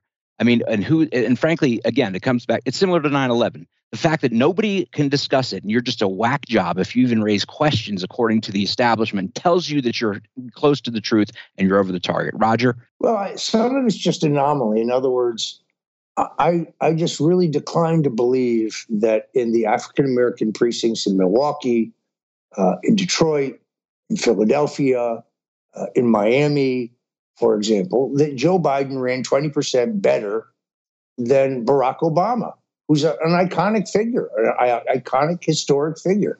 That defies logic. Uh, then there's the realities of the election. Joe Biden was having trouble getting 200 people to a rally. There's just no evidence of any enthusiasm or intensity around his candidacy. And Roger, if you if you watch like Right Side Broadcasting Network, they they air, and even Newsmax is now starting to air Trump rallies again. But I mean, there was just one last weekend, and the place was packed. I mean, people are still coming out, and I feel like you know he, he hasn't even announced that he's running and, the, and there's thousands of people going to his rallies which i think says something oh two things right side is going to have problems with that because they um, they've been now banned on youtube because they because they uh, featured those rallies the turnout, in all honesty, in Georgia for the president's rally just days ago was a little less than I thought it would be. I'm not sure that what the significance of that is, but this is something that I think the media missed in 2016. In my business, we call it, we admit that it's anecdotal evidence, but there was anecdotal evidence that Trump was gaining in those final days uh, and that Hillary Clinton who had far more experience in national politics and far more experience in running a presidential campaign. She wasn't dropping; she was just sitting still. She wasn't gaining, but she also wasn't wasn't losing. Trump, however, did have a late surge. So, in other words, while Hillary was in Chappaqua looking at fabric swatches to to select the fabric for the drapes in the White House, Trump is barnstorming Detroit, Milwaukee, Philadelphia, uh, uh, uh, Phoenix, Miami, Fort Lauderdale, and so on. He's in the Democratic strongholds. And when you go examine the internals post election, yeah, in the city of Detroit, he runs 3% better than Mitt Romney. Well, 3% in the African community is a swing of, t- of it more than the 10,000 votes that he carried Michigan by. So uh, those small incremental differences uh, in the inner cities, in the swing states, actually elects Trump in the end. It's where he runs just slightly better than Romney, and that's sufficient for victory. Yeah, not to mention, well, uh, in in putting David Plouffe in charge of hundreds of millions of dollars in, in Wisconsin of Zuckerberg money, you know, that's certainly uh, you want to talk about election rigging. But I would urge you to look at the Arizona Maricopa County report, Jamarl, in by which uh, there were clearly an, and double voting, people voting twice in different counties, people voting from out of state after or, or, they had left the state, and nonetheless those people were voted. There's been canvassing done, ground canvassing, where they've gone door to door and found that people uh, found that votes were cast from their address by people who didn't live there, you know, or lived there previously, or people who in the house, household didn't vote but you know, turns out a vote was cast on their behalf. So, you know, and these were definitely, I mean, especially all these were close, close races um, that that you know were swung to Biden as a result of this.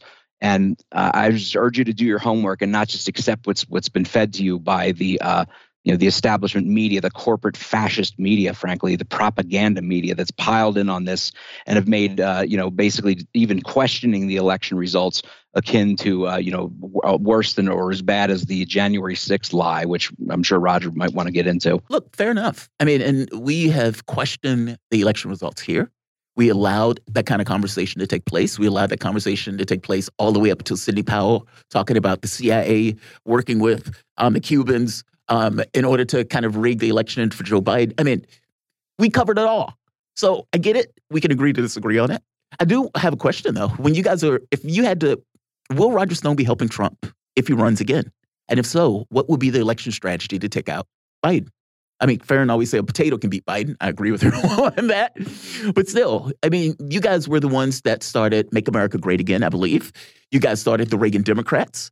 And so Roger has been instrumental in coming up with these policy proposals, or at the very least, this kind of framing that the American public will hone in on.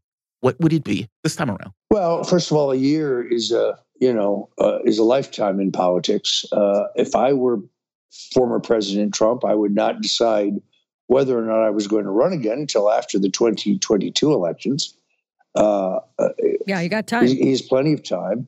I, I think you want to see if those elections are free, fair, and transparent. Uh, you want to see whether or not, and this is kind of my argument, whether or not you elect a small subset of Republicans in the House and the Senate. I'm gonna, I'm gonna guess you need about 20 members in the House and maybe only four uh, or five. Or if you count Rand Paul, who I think is a great patriot, you've already got one. Uh, you can drive those bodies. In other words, hey, Kevin McCarthy, no, we're not electing you Speaker. We're, we're, we're actually going to abstain on that vote until you give us what we want, uh, for example. Uh, I think if you do that, then just the election of Republican majorities with the election of a subset of Republicans who are prepared to hardline it, you could change the course of history uh, uh, without, uh, you know, taking back the White House in 2024. Uh, it's it is so far ahead we don't even know that Biden will be well enough to run for reelection. I kind of doubt it. I mean, uh, I, he does not look well to me. He doesn't sound well to me. He, there's no question that he crapped his pants when he went to the Vatican. You can look. You can look at the pictures. Why is he wearing a suit in which the pants and the jacket match in one picture before he sees the Pope? Then he's wearing the same suit jacket and a different color pants afterwards. And of course, in the Italian press, there were a number of stories that reported that he had had a quote unquote bathroom accident, whatever that is. So, uh, like the SNL "Oops, I crap my pants." He was excited. He saw the Pope. I mean, uh, couldn't hold himself. Obviously, I, am telling you, when when when when Donald Trump when Donald Trump saw the Queen of England, he didn't drop a deuce. I guarantee you that. So. Now, Roger, you talk about. first of all, Roger, have you ever thought about stand-up comedy? Um, no, but um, you know, to your point though, talking about some of the Republicans almost kind of like a force the vote. For example, you had guys like Jimmy Dore calling on AOC and the Squad, calling for force the vote. They were all for it and they were going to do it, and then at the last second, they got bought out and it didn't happen. Now, my question for you that I've been wanting to ask you for a while now, again, for folks that haven't seen Get Me Roger Stone, it is amazing. And back in the day, it, it, it the, the the documentary talks about and shows how when you had Ross Perot come on, that it completely kind of sideswiped George H.W. Bush as that third party candidate. And you in your mind were like, that is never going to happen again. When you had in the two, the 2000 presidential election, when you had Pat Buchanan come on the scene for the Reform Party, you were like, this isn't going to go well. Like we're not we're not having another Ross Perot moment. You know, uh, ultimately having George W. Bush, or excuse me, yeah, George W. winning the election. My question to you is with these insiders in the Republican and Democratic Party now being outnumbered by outsiders, is it now time for a third party to kick the insiders out and to, you know, try to clean house, clean this dirty swamp? Uh, here's the problem, uh, and that is uh, while there is certainly enough sentiment in the country for a third party, and I, I would remind you in 2012, I supported Governor Gary Johnson as the Libertarian Party nominee for president. I actually bolted the party of Lincoln, the party of Goldwater, the party of Reagan. I was a former young Republican national chairman, but I left the Republican Party, re registered as a libertarian. Boy, if you think people are crazy in the Republican Party, you should try that out for a while. Uh, then, then, I switched back uh, to be a Republican because Donald Trump's nomination was the hostile takeover of the Republican Party that had become the province of the Bush family. Uh, the problem here is that the ballot access laws in the 50 states uh, and the domination of the media that will not admit any third or new party candidate to a presidential debate makes the obstacles to a new party, the legal and regulatory obstacles, really formidable. Now, if you have $100 million, yeah, I can help you start a new party. But without that, it, it's it's just getting on the ballot alone, getting a candidate on the ballot alone, uh, at the state or federal level, is an extraordinarily expensive uh, uh, procedure.